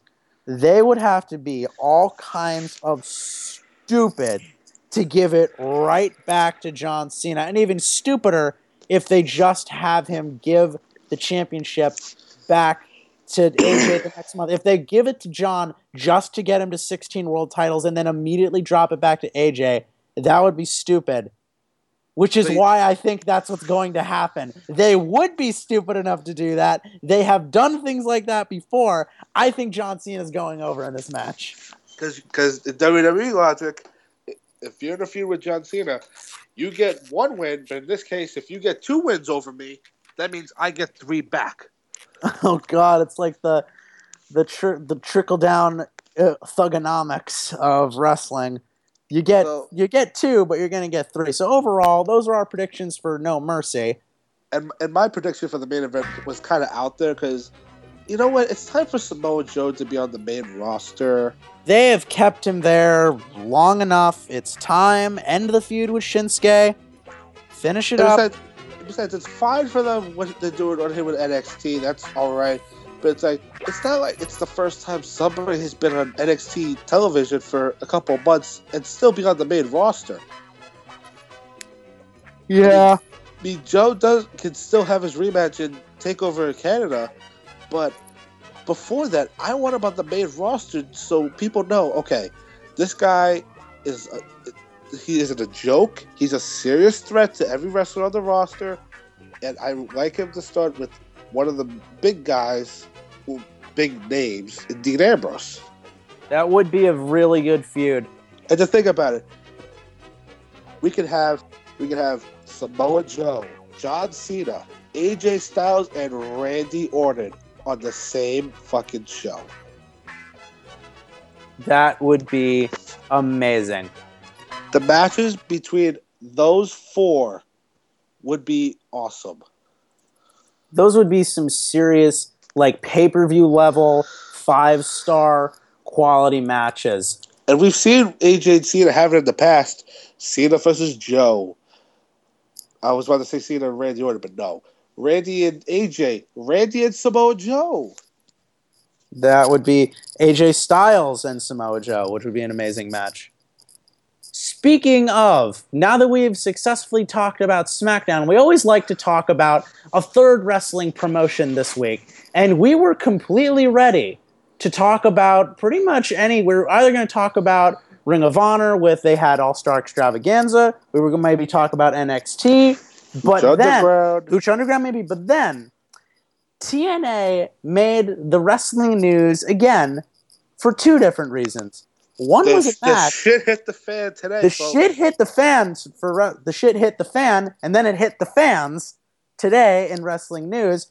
And TNA has done two interesting things. They have, we'll get into the news, and they had a very interesting match at Bound for Glory this past Sunday, which we will be too happy to get into. But first, before we do, before we get into the insane madness of the Great War, let us talk about what is happening between TNA and World Wrestling Entertainment. If you haven't heard, very recently, TNA has been going through some dire financial straits. We mentioned this on the last show. And the rumor has been for the past few weeks now that they have been being they've been optioned by WWE. WWE wants to buy the right the name to the company and their video library so that they can show, oh, they want to show that these guys before they were in WWE, they were in this other company where they had amazing matches. It's always been Oh, it's always been just like, oh, Sting, where's he been for 10 years? Nowhere. He's been nowhere. But he was wrestling over, and nope, he wasn't anywhere. He left WCW, he went to sleep for a long time, and then he woke up and he went to WWE. Capolino. What's good in the hood? It's just like, but finally, but what's been happening this week is WWE is very interested in buying the TNA likeness. That was a the TNA random chopper DJ. That's that's random even. Come on, DJ, step up your game. That's random even for you. But moving on.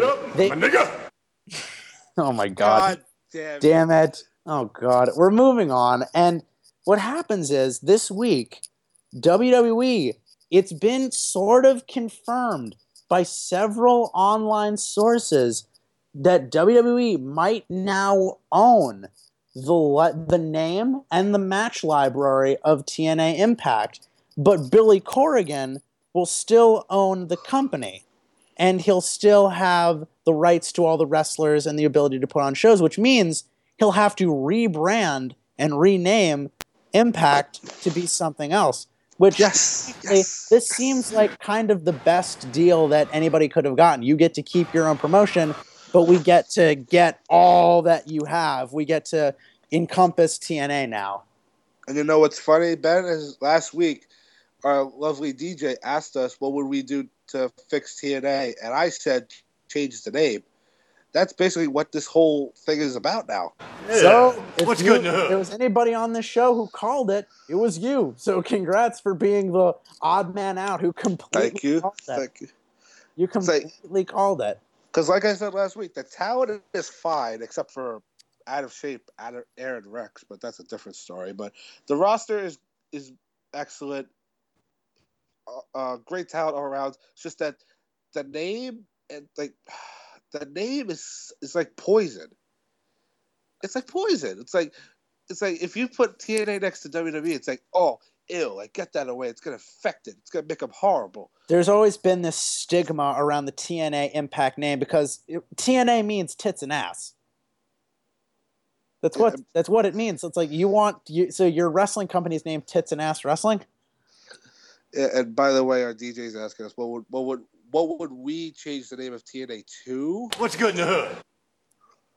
Mm, Uh, that's difficult because there are a few names you kind of want to reference that their name was Impact. So maybe like Crater, like the crater after the Impact, something like that. well, let's think about this for a second. Billy Corgan was in Smashing Pumpkins, Smashing Pumpkins. and he's technically what is he the he's like the owner now. Yep. Technically, right? So what would he name it? What would the what would one of what would the lead singer for Gun for uh, Smashing Pumpkins come up with? Smashing Pumpkin Wrestling? Rat in a cage wrestling? I don't. I don't know. If I feel like he would use like one of the names of his songs as a as a as a wrestling name. It's definitely up in the air for what Pumpkin Wrestling says our DJ Pumpkin Yes, Wrestling. yeah. Smashing Pumpkin Wrestling, S- SPW. Actually, SPW is a pretty good acronym, but SP Dub, SP Dub, SP Dub, SP Dub. 1979 Wrestling. Oh Jesus, yeah, it really would be. Oh my God, good one. Keep them coming, keep it coming. We'll read them. Keep the names Uh, coming. Our DJ is just cranking out complete gold in terms out of, uh, of out of, if, if Matt Hardy was the owner, it would be called Delightful Wrestling. Delightful. But less. But speaking of, so speaking that's of the, the, speaking of the fucking Hardys. Oh my God! The, the Great War. The Great War. Obsolete.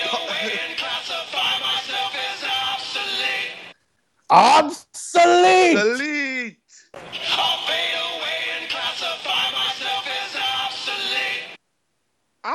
Mama. Just holding it down, trying to take care of business. Keep it up. I'm a nigga. What the fuck was that? Is that? Oh my god. I war. away and classify myself as obsolete. To, Obsolete.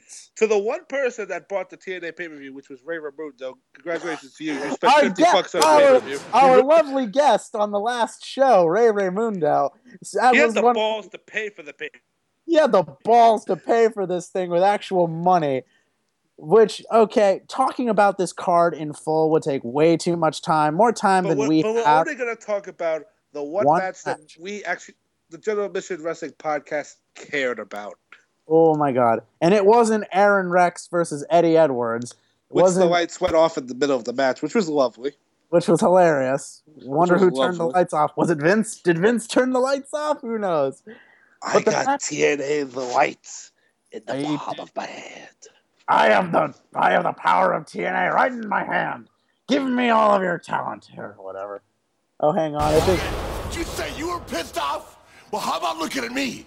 The Nature Boy Ric Flair, Fortune, we're pissed off. We're done taking orders. We are TNA.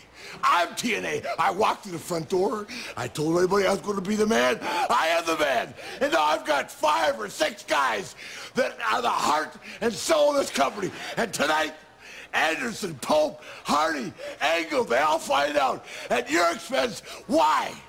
Why Ric Flair and Fortune are TNA? Things got oh God. ah. Hey, Ric, it's Sting. receipt. Jesus You and Fortune Christ. have a receipt common courtesy of Nash and me, Ric. And once we get rid of the big problem around here, We coming for you, nigga. Dude! Oh my God. No! we gotta stop. We could just fill in. We could just fill an entire episode with re- re- like reacting to the ridiculous bullshit that Ric Flair has said in TNA. We might very well do that at some time. I would love to talk about that promo where on live television he said he wanted to. He said he would make a woman out of Mickie James. Who's oh oh if you touch, if you slap me again, I'm gonna make a woman out of you. Oh yeah. Speak. Did you just say he was going to violently have sex with Mickie James? Ben, you know what was funny is that thanks to our DJ, he brought up something that happened on Raw that happened on Twitter because Ric Flair was trending worldwide on Twitter. You want to know why? He thinks he had sex with Halle Berry. he he took that bitch to Space Mountain. Oh god, this was actually this, this was actually trending. Oh my god. Bet his fifth wife wasn't happy about that one. I think Sean's mother wasn't happy about that one. Moving on from that, let's talk Yeah, about the you, actual DJ, for, for taking us off on another inane tangent. Speaking of inane, let's talk about the Hardys. If you don't remember, in our inaugural episode, we had the distinct pleasure of, albeit a, a week late, we had the distinct pleasure of talking about the second part in the Hardy Boys magnum opus, Delete or Decay. And at the end of that broadcast, we said there is no way in the name of hell they could top this. Well, guess and what? by God, they did on pay per view. Delete! Delete! Delete! Delete!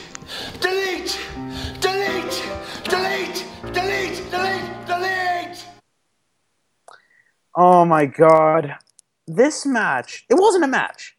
This was 50% wrestling, good wrestling, and 50% cocaine fueled nightmare, mm, uh, ridiculous roller coaster, pickup truck, fire, drones, mist, face paint, goggles, willow, umbrellas. I'm just naming adjectives. What oh. was this? First off, Okay. before we get into the Okay. match, let me tell let me tell you what the entrances looked like. So, what the fuck? So we had Reby Sky, who's Matt Hardy's real real wife. She was playing the piano, and she knows how to play a goddamn piano. She started playing Matt Hardy's theme, He came out, he opened his arms, he did ah like that horse shit that he does. And then fans were reacting. Then Brother Nero, Jeff Hardy, comes out and he sings. And what's the song that he sang? If our DJ could please play it one more time for us.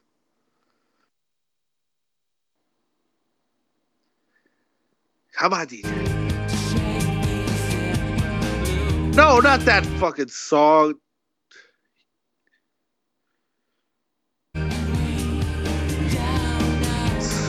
my god. I think our DJ wants to wants us to fire him. I swear to God. DJ, is this some form of protest?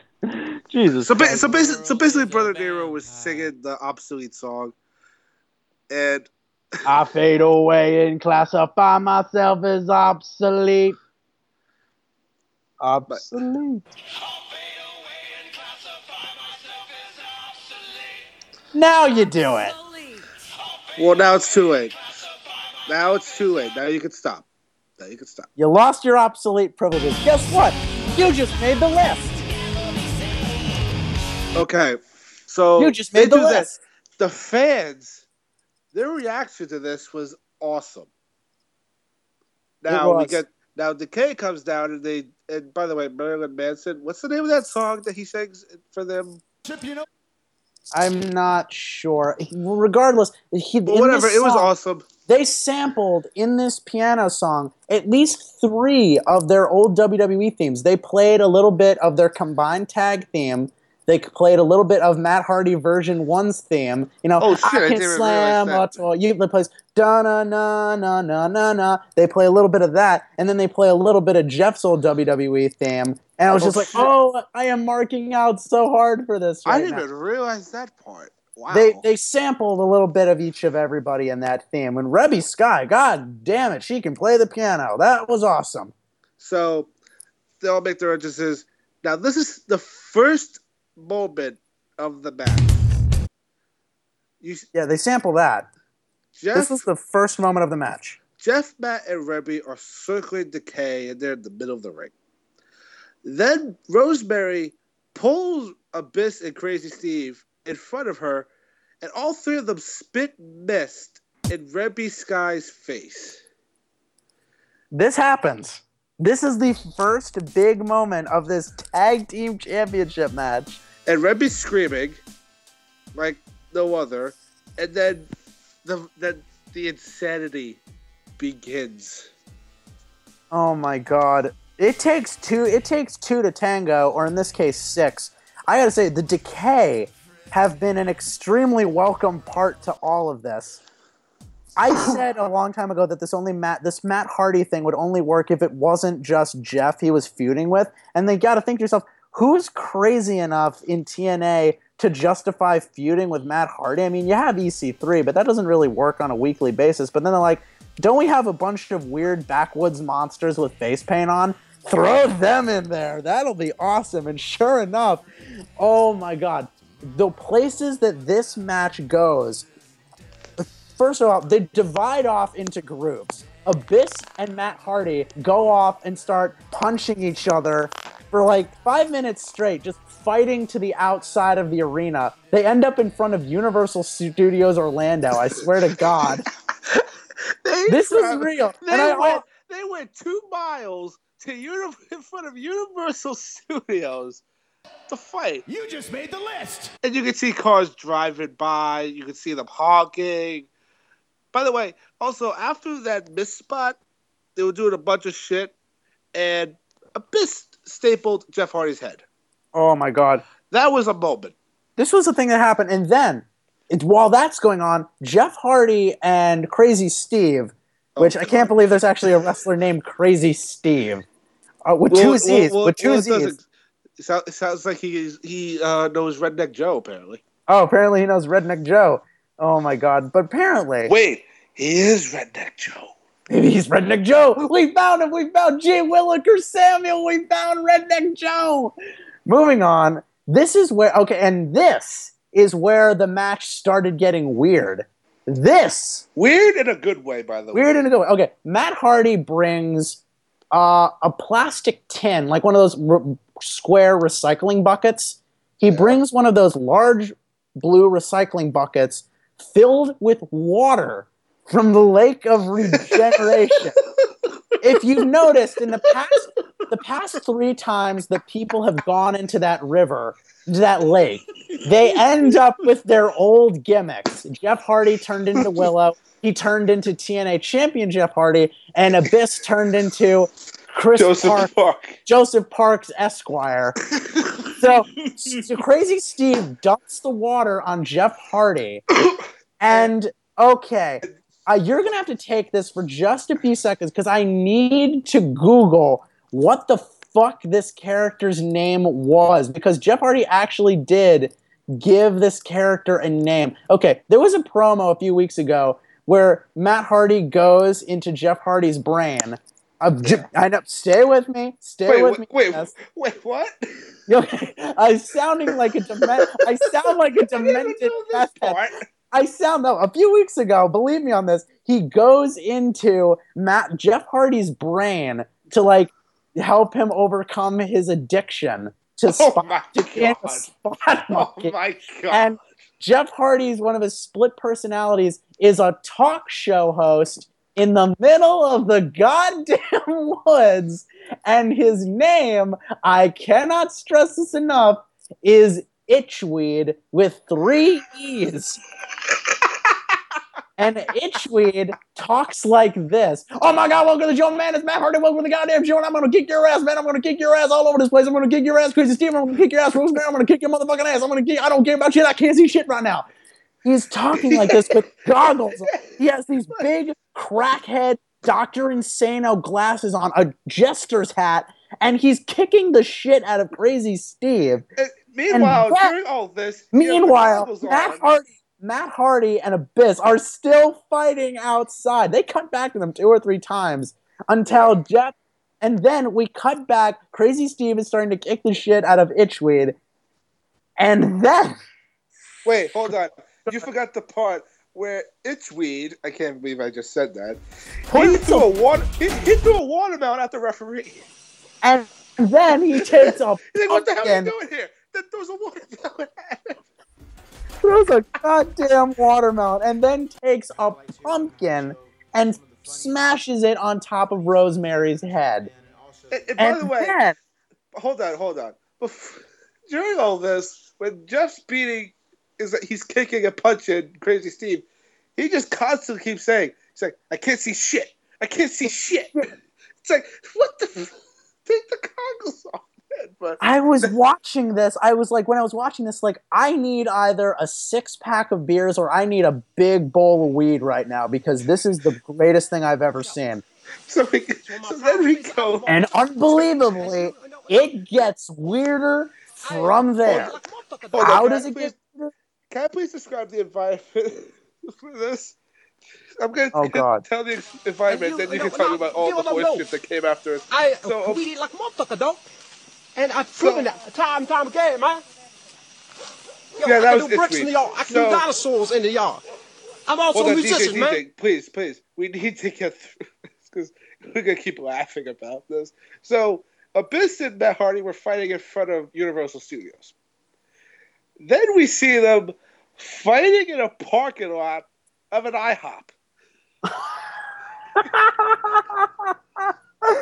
Oh, the goddamn They went from they went from Universal Studios to an IHOP, and and then Abyss hits Matt Hardy. and He throws him onto a car. The car alarm's going off.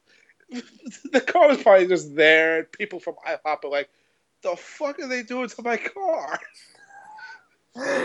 this was ridiculous. This was borderline in this wasn't this wasn't borderline, this was insanity. And then we cut back they're still brawling on the outside. Jeff Hardy At an, at an IHOP. at an IHOP, and then just when the cherry on the Sunday, Itchweed pulls out an umbrella, opens the umbrella, closes, closes it. it, There's Willow. Willow. It's Willow time, everybody. And then Willow starts kicking the unmerciful shit out of Crazy Steve, and they battle back to the ringside. But before we talk about where this actually became a match, Oh God, let's finish up what happened with Matt Hardy. And I beg you, let me take this because, oh my God, I was losing my goddamn shit. Well, hold on. Okay. Before, be- hold on. Before you get to that, Crazy Steve was beating up Willow, and then Steve tells Rosemary to go help Abyss. Okay, that's important so, to this. so, so, so Rosemary is with Abyss and Matt Hardy. Just and people Abyss is about to murder Matt Hardy. He's about to murder him with his baseball bat with nails in it named Janice. and then And then, okay, do you remember how we mentioned back during Delete or Decay that so that like in a horror film, Decay stopped some redneck trucker on the side of the road. Rosemary flirted with him, and then they beat the shit out of them, and then probably raped him because when we cut back to him, his pants are off.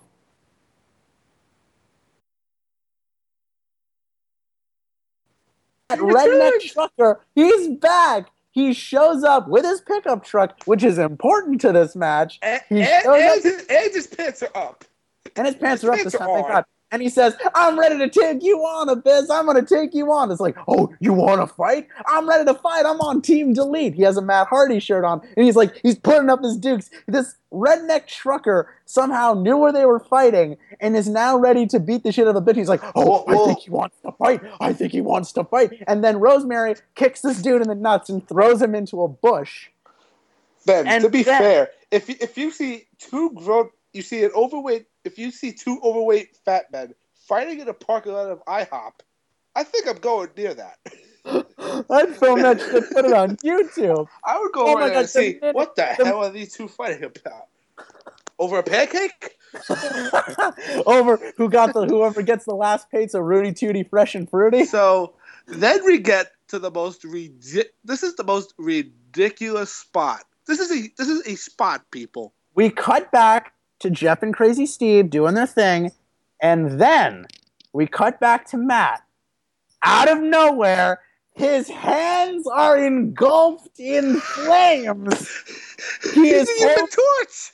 He's holding flames like the cover of a metal album, and he fires a fireball at Janice, the baseball bat, setting it on fire. To which his response is, Janice, you look so hot. And just before your brain is ready to snap from that, Vanguard 1 shows up. And Because we need because we need him. because we He's need our needed. good old buddy Vanguard One. He sprays Rosemary with anti-witch mist, I guess. It was uh what the fuck was was it, uh poison gas protocol. Po- poison gas protocol, which basically tranquilizes Rosemary. But So basically, then, it's the same shit. with Rosemary spits mist, so that's what Vanguard One does. So they do another cutaway to Jeff and Crazy Steve fighting in the arena. and when we And cut then- and- back, So you got Rosemary is, is driving, driving the the truck, and Matt Hardy and Abyss are fighting in a movie. Five. Where the fuck are they going? Jeez, they are fighting while cars are whizzing by, and they are fighting in the middle of the goddamn night, in the goddamn highway, in the middle of a goddamn pickup truck. And then So- they return, they finally return to the impact zone, and this officially becomes a match. This was an art So- film that became a match. So wait, let's let's remind Well, people. let's calm down for a minute here because this Hold is where we actually have to start treating this like a match. This match started in the arena. Yep. Then it goes to the by the roller coasters at Universal Studios. hmm Then it goes to a parking lot at IHOP. Yep. And then it goes to a freeway. I was losing. up. You can't The Google it. on It's on YouTube board right now. Fire, by the way. Oh my god, the then- off everything. Then, then the, you know how they put, brought this match back to a wrestling match? They How? come back into the arena, and Abyss gives them a suplex on the stage. and this is where it That's how you go back to normal Yes, with a suplex. this was insanity. And then after all that, this actually became a pretty decent hardcore tag team match. And then Oh Jesus! But then this is where things started getting bonkers. Reby Sky power bombs Rosemary through a goddamn table, and and then Rosemary starts spitting up ecto cooler. I don't even remember that, but ew. No, she starts spitting up green paint. You just and made I'm- the list. You just made the list of what the fuck is wrong with you. And then I don't, I don't remember that spot. I Oh remember my God, the go- truck. I remember IHOP, but I do not remember Rosemary go to a table we sound like we sound like two crackheads trying to remember what happened the night before. There was a pickup truck, there was an IHOP, there was Universal Studios, there was this guy wearing a But, but, goggles. I re- but I remember a woman spitting acid. Oh my god! Of all the spots that I would forget, it's that one. And then I did miss the IHOP part. Before we lose our the table brain, spot. the So table then- spot. Then, so then we they get to then, then let's get to the finish. Matt Hardy Matt Hardy hit- hits the twist of hits the twist of hate, the twist of hate with a chair on Crazy Steve, puts him on two tables. They put up a giant ass ladder, and then Matt Hardy grabs a microphone and says to Oh. brother brother Nero, uh, tonight. Since this is a special occasion, I will allow you to indulge your addiction of being a spot monkey. Jeff Hardy, brother Nero, my brother Nero, climbs You don't want to get you want to get charged five thousand dollars. I don't. Basically, Brother Nero, he's changed back from Willow to Brother Nero. He climbs the ladder and nearly murders himself, dropping onto Crazy Steve. One, two, three. Your The winner madness and is new over. the winners and new TNA World Tag Team Champions, Broken Matt Hardy and Brother Nero. Oh, Oh my god. I didn't even want to watch Bobby Lashley versus EC3 after this match because I was so mind fucked by this match. I the minute that we're done recording this in a little bit, I might actually go back and watch this match again. Because oh my god, if you can google it, watch the final deletion watch Delete or Decay and watch the because this is the most fun that I have had as a wrestling fan this year. You know what's funny is that our DJ's telling us, how could you forget about E. I Drake? At Eli Drake. How are supposed to mention Eli Drake, Drake, when, when we're Great talking- War was the most funniest and most ridiculous? Batshit insanity. It was. I can't even call it a match. It wasn't a match. This was an art film about a wrestling match. This was like a, something that people in college would do for for film for film class. I used to make movies like this in my backyard. Oh God. Yeah. Moving oh, on. So moving on from the glory of the Great War, Mike, I understand that you wanted to do some shout outs. Yeah, I wanted to give a, a couple shouts to a couple of my coworkers who who came up to me personally and said they loved the show. One in particular is Michael Ferrara. You And- just made the list. No, he did not make the list. Well, he's making And- your list. He's making my list of number one of our number one fan right now, and his best friend Matt Evola. Thank you for listening to the show for the past how many? Well, Three, we're on episode four, so thank you for listening to the show for the past three weeks, guys. It means a You lot. just made the list. You've made the Oh, list of greatness. You've made Yeah, the list of greatness.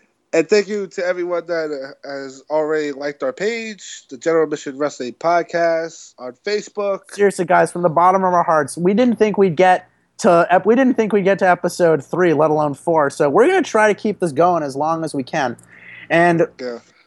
trust me, Every- every like, every reshare, every comment helps. I'm gonna try to get all the the backlog of episodes up on YouTube pretty soon. The first episode is up on my YouTube page. It's just labeled Ben Falbo at the moment. I'm going to change that up. But the if you go to the General Admission Wrestling Podcast Facebook page, you'll find a YouTube link to our pilot episode on YouTube available now. And to anybody, to those gentlemen that my friend has shouted out to, thank you so much for listening. And to everybody who has followed the page so far, to anybody who's been commenting, who's been downloading, thank you so much. You're giving two two ridiculous morons the chance to bitch and moan and crack jokes about wrestling, to which we cannot thank you enough. Yeah, and also if you want to follow, if you want to follow me on on my uh, personal accounts, every my username for everything, Instagram, Twitter, and Snapchat is m underscore Serrentino, S E R R E N T I N O, and not only are we here on iTunes, but I believe we're on Stitcher Radio. I believe. I believe so. Unless believe- that's we're available on the on podcast.com where you can download and put and you just download us onto your computer. And we're available on iTunes right now. Uh, with three episodes so far, so give those a watch. Before we're on maplebean.com as well as for Android. So We're- moving on. We're growing. We're growing. We're growing fast. Join the madness. So moving on from the shout outs, let's, we're going to do a quick, we're going to do two quick indie shout outs. Two indie little, oh my God. Our, our fucking, our DJ was fucking with us. Oh my God. Maplebean.com is not real. Thank God. Thank, thank God I did. Okay, so get used to this as a running theme on our show. Our DJ just constantly fucking with us because that's basically what it's going to be. Yeah, he's laughing his ass off and through a, he's laughing his ass off through emoticons right now. That's not a real saying. Dummy. Yeah. Oh god.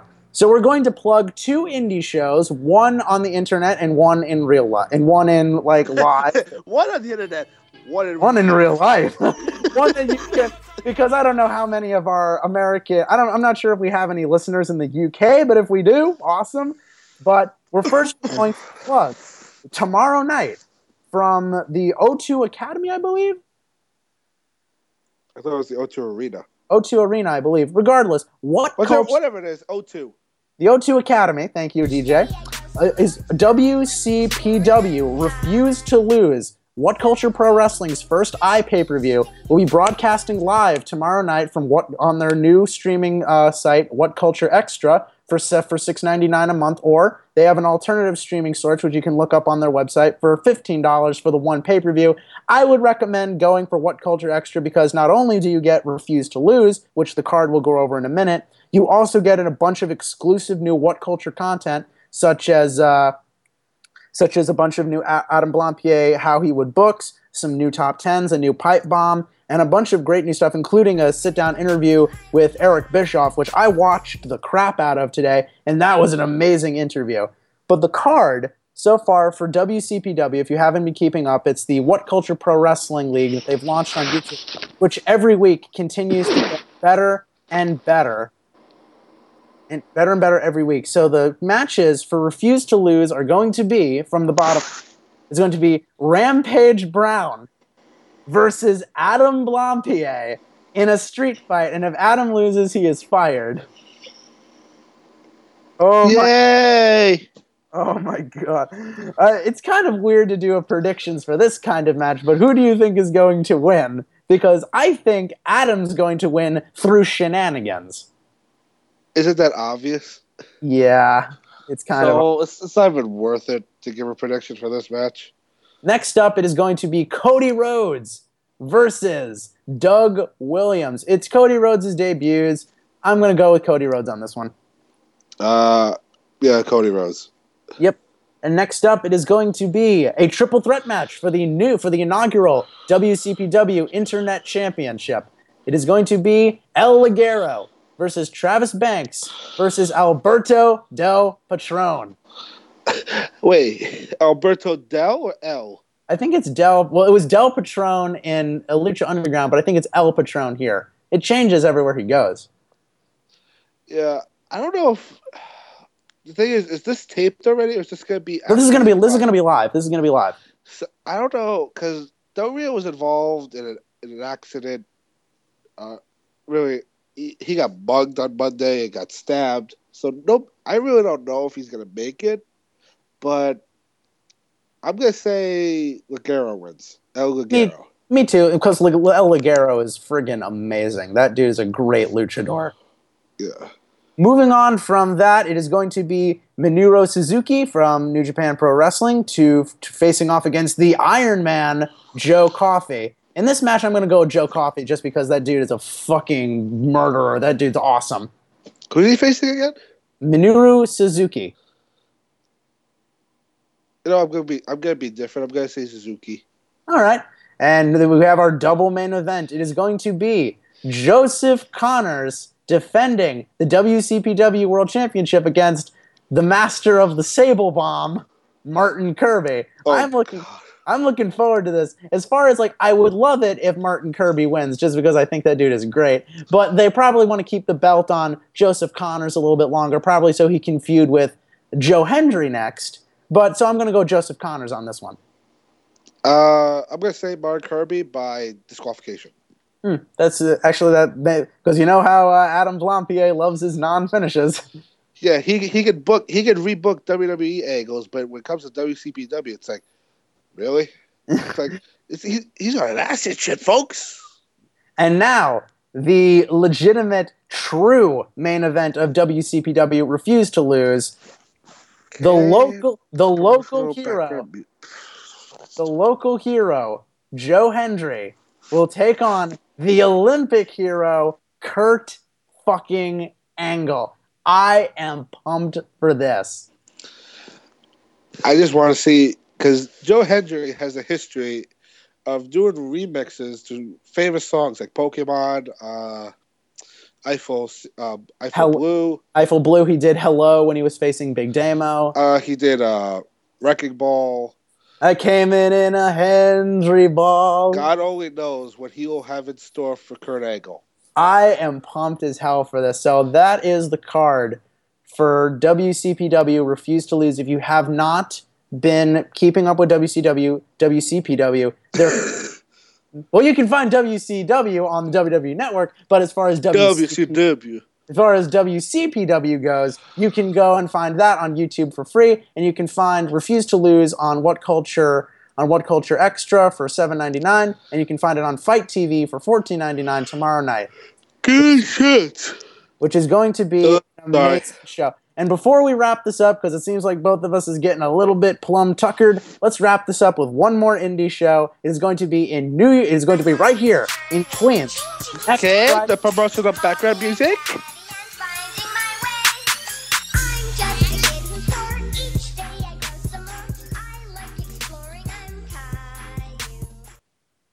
Billy Corgan, is that you? he does fucking look like Caillou. Yeah, the guy does look like Caillou, doesn't he? Funny enough. Yeah. If we could get, if like somebody out there could make like a T-shirt with Billy Corgan as Caillou, that would be amazing. Somebody, can we get like a Kickstarter for that? That'd be awesome. I think it already exists. I'm sure it does. Moving on, but next Saturday night, right here in Queens, for this week on the Indie Update, it is going to be ICW one night only at the Queensboro Elks Lodge. And for those not in the know, ICW one night only is not just an indie wrestling show, but it is going to be a bit of an ECW reunion show containing those are always fun. because even when ECW reunion show, it's the it's it's ICW's final show. It's the last, it's their little, it's their send off, it's their final bow, and they've rec- recruited such wrestlers as Shane Douglas, Sabu, Super Savage. Wait, Sabu? Yeah, they got Sabu. yes. Yeah, it is Sabu. No, Sabu. That's what I said, Sabu.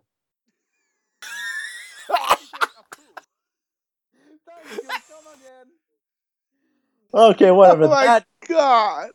Sabu versus Joey DJ. J- We just versus the, the Sabu versus a wrestler who I'm more than certain is probably trying to murder himself in every match he's in, Joey Janela. Oh god, that's the match. In an extreme rules match, it's Sabu, I got it right, versus Joey Janela. No, now you have to say Sabu. Sabu. Sabu. Boo. Of course, oh, notorious. Oh Gonna- E EYFBO are going to be there. Papadone's going to be there. Papadone?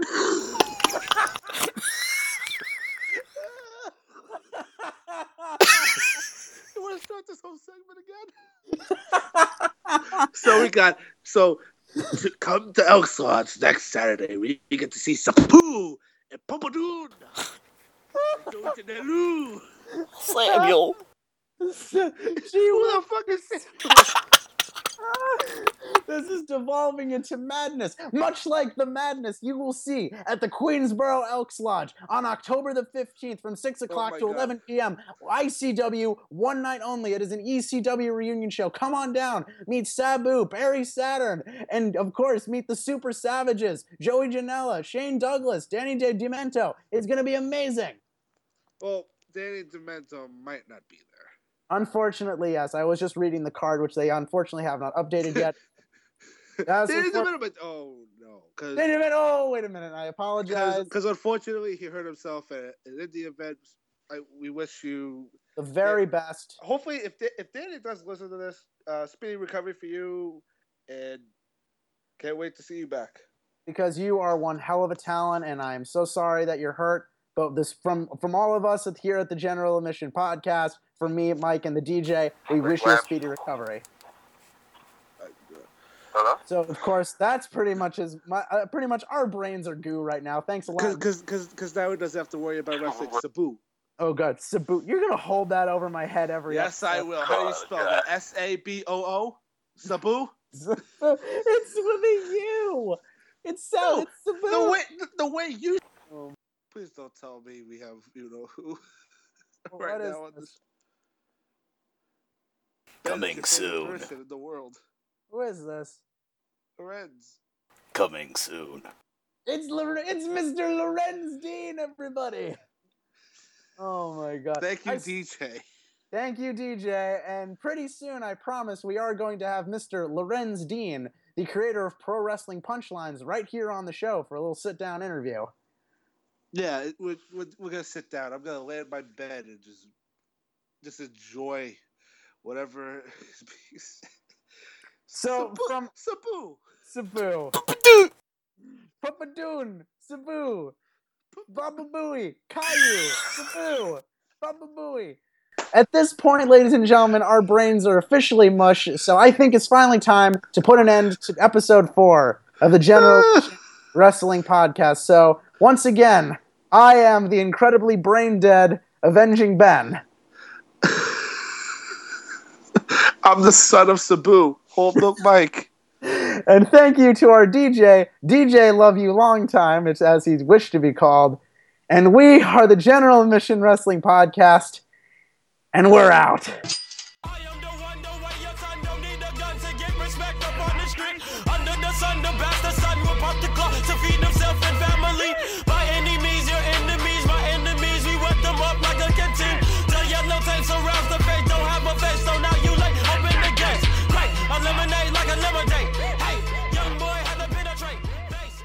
Hey, what's up, everybody? This is Lorenz Dean, and you're listening to General Mission Wrestling Podcast.